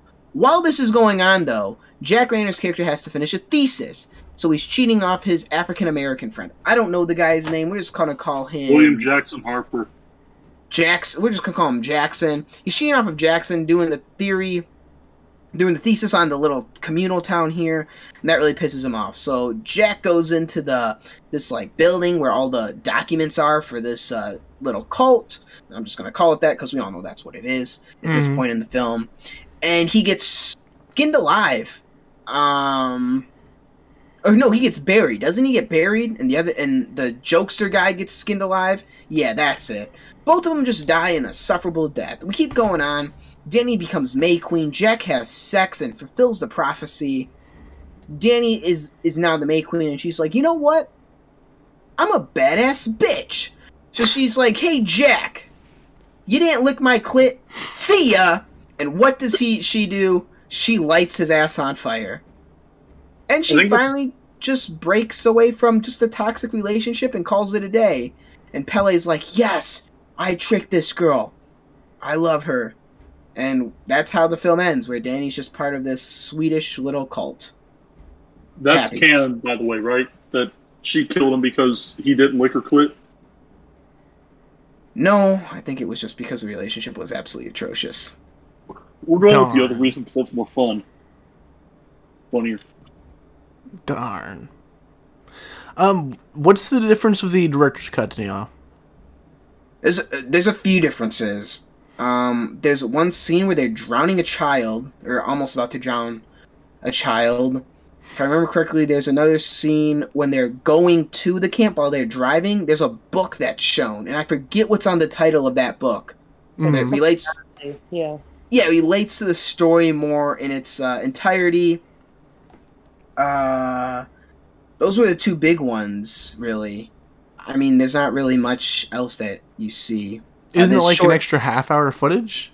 Yeah. There Half hour is, but that argument takes up a lot because it's the argument of them Okay. drowning, and then it's another argument of them fighting even more about it, saying how they want to break up, but they want to try and make it work. The casual, you know, I hate you, we're breaking up. No, please, honey, I love you. Stop, please. And then he's like, okay, I'm sorry, my Okay, kind of more what we saw in Danny's apartment before they leave for trip. Yeah, yeah. And there's one thing I want to point out about the director's cut is, Mhm. you know, everyone has their theories about this film. In my opinion, the director's cut favors to the fact that Pelle is trying to get in Danny's pants, not that Danny's trying to join and become part of a family. In the original cut, in the Yeah. director's cut, I feel like it's much more apparent that Pelle wants to be in Danny's pants. Okay. Where in the original one, it's like you can think that, but it's also Danny hates her life right now and she wants a family, and this Mhm. is the people who are treating her like a family. I, I don't- know if I'm. There is more stuff to it. I just can't remember it. Jake, what do you remember? So I just watched the director's cut today for the first time. Okay. It's it's like th- yeah, it's three hours as opposed to the theatrical two and a half, uh, Okay. or two fifty or something like that. Um, and yeah, it's more or less just extended scenes of the stuff that you've already seen. But Mhm. there is that whole sequence, that other like ritual where the kid's about to like sacrifice himself to drown in a in a lake or something as like an offering. Um, and then there is like an extended argument following that, which I actually thought added a lot. And um, there's, you know, they're arguing, and, and then I also found that there were a lot of scenes where, like, there's like an extended. Um, I actually found it very funny um, because just because Mark is so out of place in this movie, and he's like not really like the scene where he pees on like the ancestral tree. Um, Yeah, that's it. that goes on, and it's so Yeah. funny. Mark, it's just like this awkward silence where he's like, the guy's just crying in the back, and he's like, should, should I go apologize? And then there's like an extended bit where Danny comes back and apologizes for the fight. Um, so it's all these little like extended beats that get um, cut down in the theatrical cut. I also thought in the director's cut, it's more believable that uh, Christian would be uh, stealing uh, Mark uh, Josh's thesis because there's a point in the movie where he like is kind of like, yeah, I'm also to do my thesis here. And in the theatrical cut, it's like, oh, Christian's just a dick, and he just makes up his mind last minute about this shit because Josh is doing it. But in the director's cut, there is more like, there's more of that like discovery that you see in Christian, where he's like kind of looking at the, at the at the cult, and he's like well, looking at everybody. He's like, I'm very interested in this community. You could see that more. Um, and there are like beats where he's like kind of asking questions um, to uh, Pelle about the community, and it's more believable for me. So I that really helped me a lot with this, where it's like a lot of the stuff is just like elaborated on and expanded upon, and it just makes the viewing uh, a little better. Not much, like it doesn't add like a ton, but Mhm. the point is still there. Um, but it just makes some of the things that were a little bit maybe like left up to the imagination in the theatrical cut. It just spells it out more and makes you like understand it a bit better. Okay, so overall, like as far as footage and content wise to the overall film, the director's cut is is a worthy watch. It's beefed up, it adds value to it. Okay. Because I think we had that discussion before, Daniel, with either Blade Runner or Apocalypse Now, that some director's cuts are just, you know, either pointless or devalue some of the movie. Yeah, it's- uh, for Apocalypse Now, there's like you know what three cuts, and I think only two of them really are, you know, watch watch worthy. Where one doesn't need to Mhm. be. But this, I feel like, no. If you want the most out of this movie, yeah, for sure, watch the director's cut. Okay. Just see how your opinions differ from the fir- the direct the original theatrical cut and then the director's cut. If uh, opinions change on how you feel this cult was and how you feel Danny's acting towards it. Okay, what are we t- looking at physically um, for this this 4K? There's a forward included, isn't there? Yeah, by Martin Scorsese, the man himself. Yeah, yeah. Tell me about that because I I don't have my copy with me currently. It's downstairs.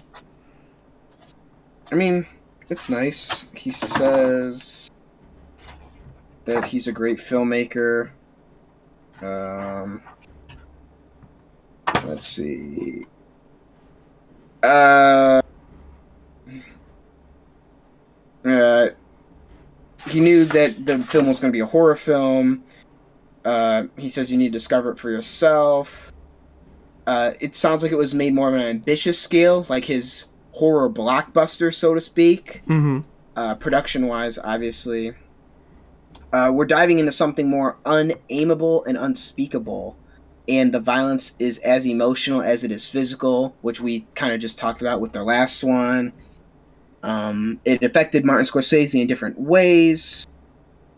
Uh, and he's saying that the themes emerge organically in this one. A lot of things just emerge organically, and he likes that it uh he likes that things are just he like Ari, Ari Aster's just starting out, and he already has this knowledge with them. Mm. But yeah, that's about it. It's a nice 4K set, man. I'm glad uh, A24, you know, shoveled out the extra change to put out something worth worthwhile for collectors. Um, overall, dude, I fucking love Midsommar. Uh, great theater experience. This is one of the few times I think I saw a movie with friends, like of a group of people, where all of us were, were in awe of what we saw. We we stayed for the entire credits, just kind of in silence, trying to taking it all in. Um, like I mentioned of Hereditary, and I was discussing the, the sacrifice scene a bit. Ari Aster has his way with with gore. There's just not a lot of it in his films. There's just just enough, and it's the qual. It's very quality over quantity. We're not seeing it throughout the entire movie, but when you see it, you're gonna have your jaw on the fucking floor throughout this thing. Seeing one of the friends skinned alive, seeing the other one buried, um, seeing the two sacrifices go on, and then the overall ending with the fire as well. It, it it's fucking insane. Like I said, you know what's going to happen, but it's mind blowing that you get to see it happen on screen. Um, it's also an incredibly gorgeous movie. Cinematography is excellent throughout this whole thing. The environment's interesting. If I had to compare the two, I'd like Midsommar more, honestly. Um, and not discrediting Hereditary whatsoever. I think that's great in its own box. But the whole the, the foreign aspect of Midsommar is, is so interesting to me. I would have never in a million years thought about, oh, let's make a movie about a Swedish cult mixed with relation, like serious relationship issues and trauma thrown in. It's a combination of, of things that shouldn't clash, that things that don't clash well together, frankly. But it tells a cohesive and a wonderful disaster of a story. Um, what what are some of your thoughts on this one, Alex? I love this movie. this um is one of my favorite horror movies of the past of probably this century so far. Mm-hmm. It's a great meditation on toxic relationships and it's a great breakup movie, honestly. When I when my last relationship ended, this is the movie that I watched. And I watched it at the very end, I was like, you know what? It's gonna be alright.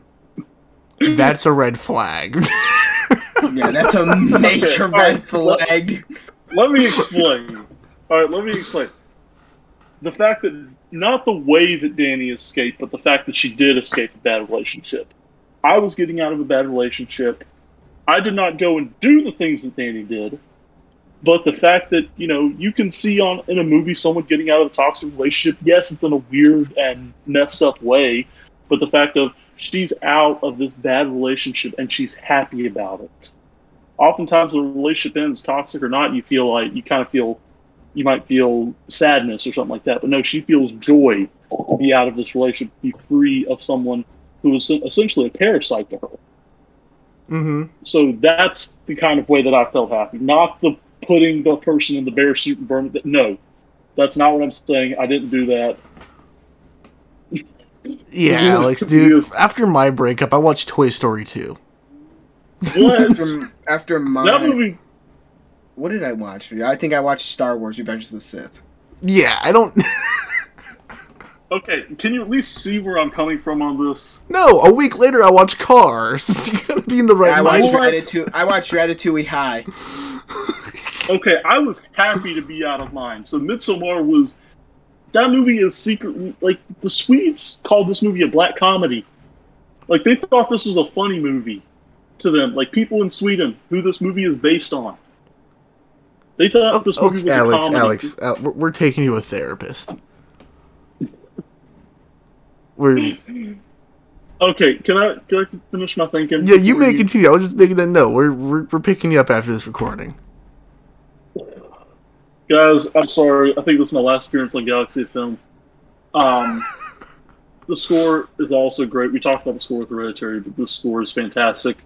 Um, the track Fire Temple, I literally got to write a paper on for college, and probably my favorite paper I've ever written. It's great. And I'm going to shut up now before Max kicks me off the podcast. Jake, what are some of your thoughts on this thing?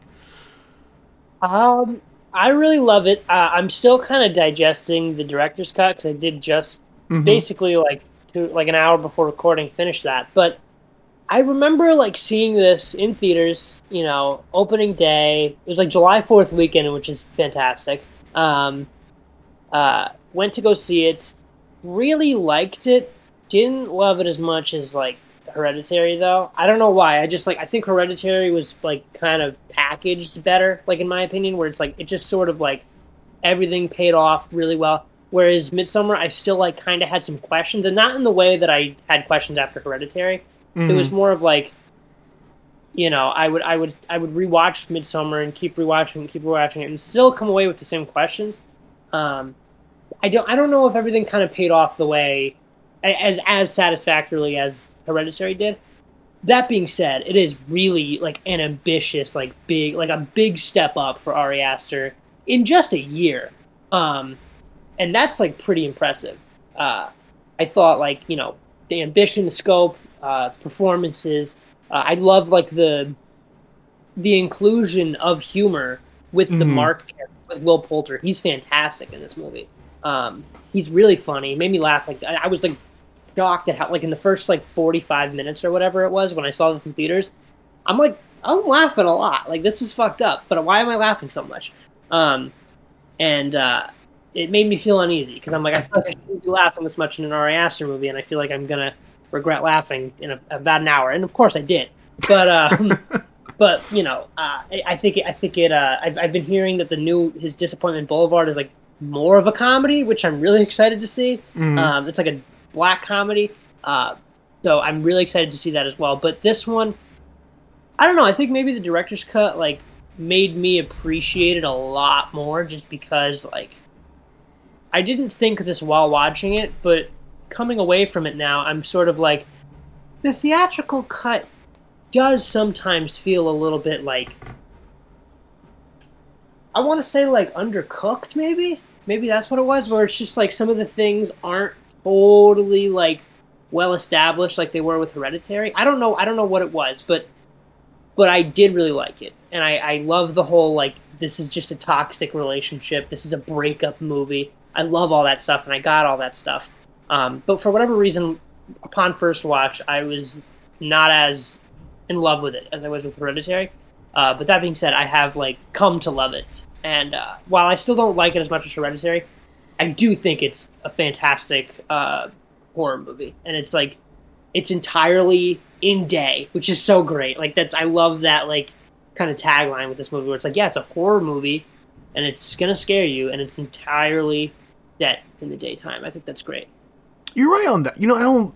I know they even address it in one scene in the movie, but I always forget that. That's this whole thing's during the day. um, Danilo, what are some of your? What's your comparison? Do you prefer Midsommar or Hereditary? I hate to say it, and this will be the red flag of the podcast. This movie's more fun than Heredit than Hereditary. For sure. Um, Okay. there's just a lot more going on in it. Um, I feel like it's much more faster pace. I think that's it. Ultimately, it's just much more faster pace where something's happening every 10 minutes almost. It's either a fight, someone's getting killed, someone's just alluding to something that's really weird, someone puts their pubic hair in someone's uh, drink. But it's just. It, I loved this movie when I first watched it. I fell in love with Ari Aster with Hereditary. He became one of my favorite filmmakers when Midsommar came out. I was in a sold out theater. It was a great experience. A lot of laughter during all the death scenes, just because people don't know how to process that, and that's always the first emotion that comes to it. But no, I love this film. Uh, Danny, to me, was a very interesting character. I never thought of her as someone who wanted to hurt anyone. I think she was just looking for family. And I think that's ultimately what this was about. She didn't have a family to call her own. Um, and she found it at the end. You know, she found it when all her quote unquote sisters were moaning with her, when they were all crying with her. Mhm. And I think that, you know, was very interesting. Like, yes, there's this relationship of you're in a bad relationship, but you can only be in a bad relationship if you're not stable to begin with. And since your family wasn't stable to begin with, you know, you're always desiring to have this family aspect of just at least one person who will always have your back no matter what.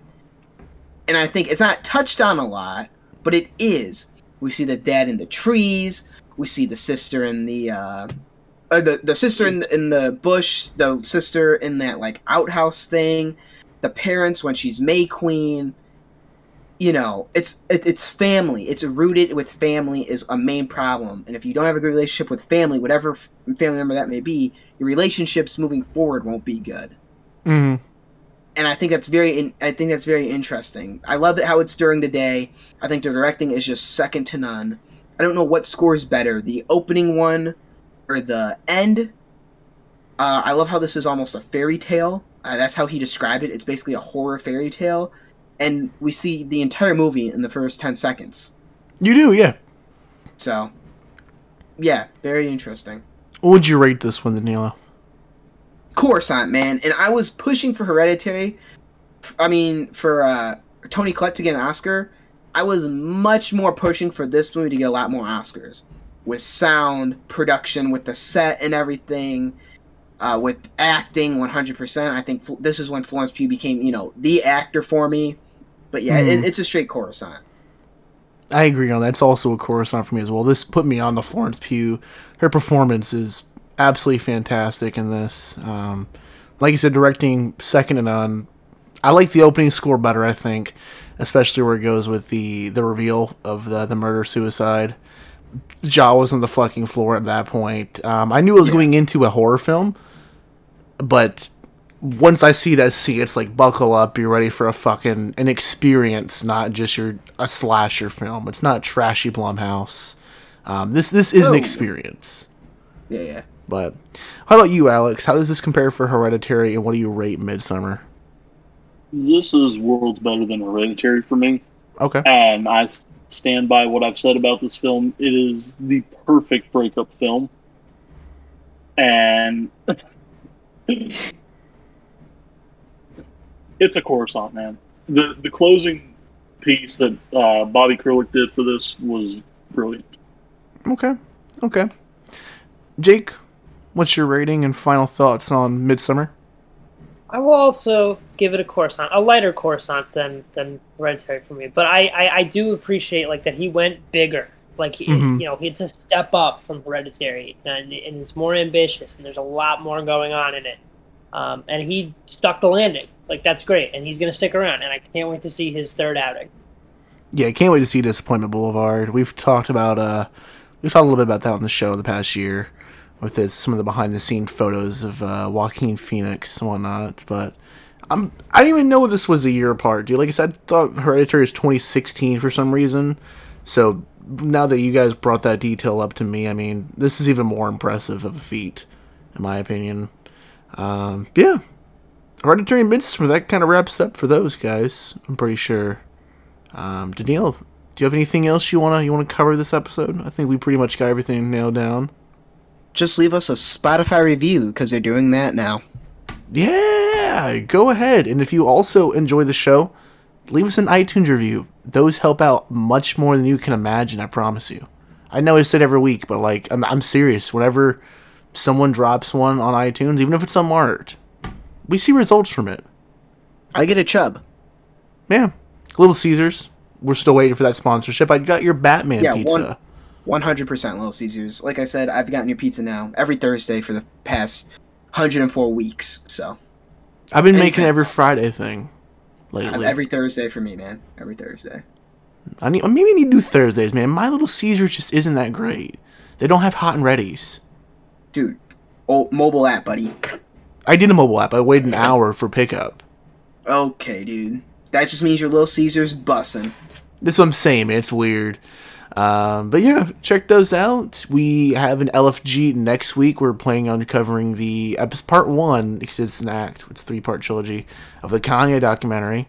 We got some stuff planned for that, and then the following week we have an LFG for the Book of Boba Fett. Very special guest stars coming on for that one.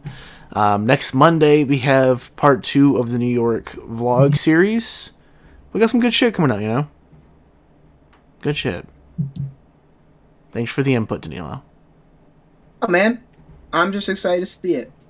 Gene, yes. There you go, buddy. Sick original name, Netflix. Yeah. Alex, I appreciate you coming on this week, man, to discuss these two films. Where can our listeners find you if they don't follow you already? Uh, you can find me on Twitter and Instagram at AW Reams. That's R E A M S. You can find me at Letterboxd at Cinephile Opinions, and uh, keep looking out for my awards coverage. It's uh, slowly coming out more and more with uh, guilds and Oscar nominations, man. Awesome, man. Jake, where can our listeners find you? I also appreciate you coming on to talk these two films. We've talked about doing this one for a while now with you, actually. Like, I, Yeah, I think um, since Green Knight. Probably, yeah. Like to, with the yeah with Uncut Gems and everything else. Yeah, A twenty four is the jam. Um, you guys can find me on Instagram at Jakey Lemon, uh, or on Instagram at mayhem.pictures, or on YouTube uh, Mayhem Pictures. Awesome, man. Like I said, guys, stay tuned. We got some regular content coming out in the next couple weeks for you guys, consistent stuff for you all. Um, yeah. Also, you can follow us on Twitter and Instagram at Galaxy of Film. Thanks so much for sticking around, guys, and we'll talk to you next week. Bye, guys. Playboi Carti once said he was Batman.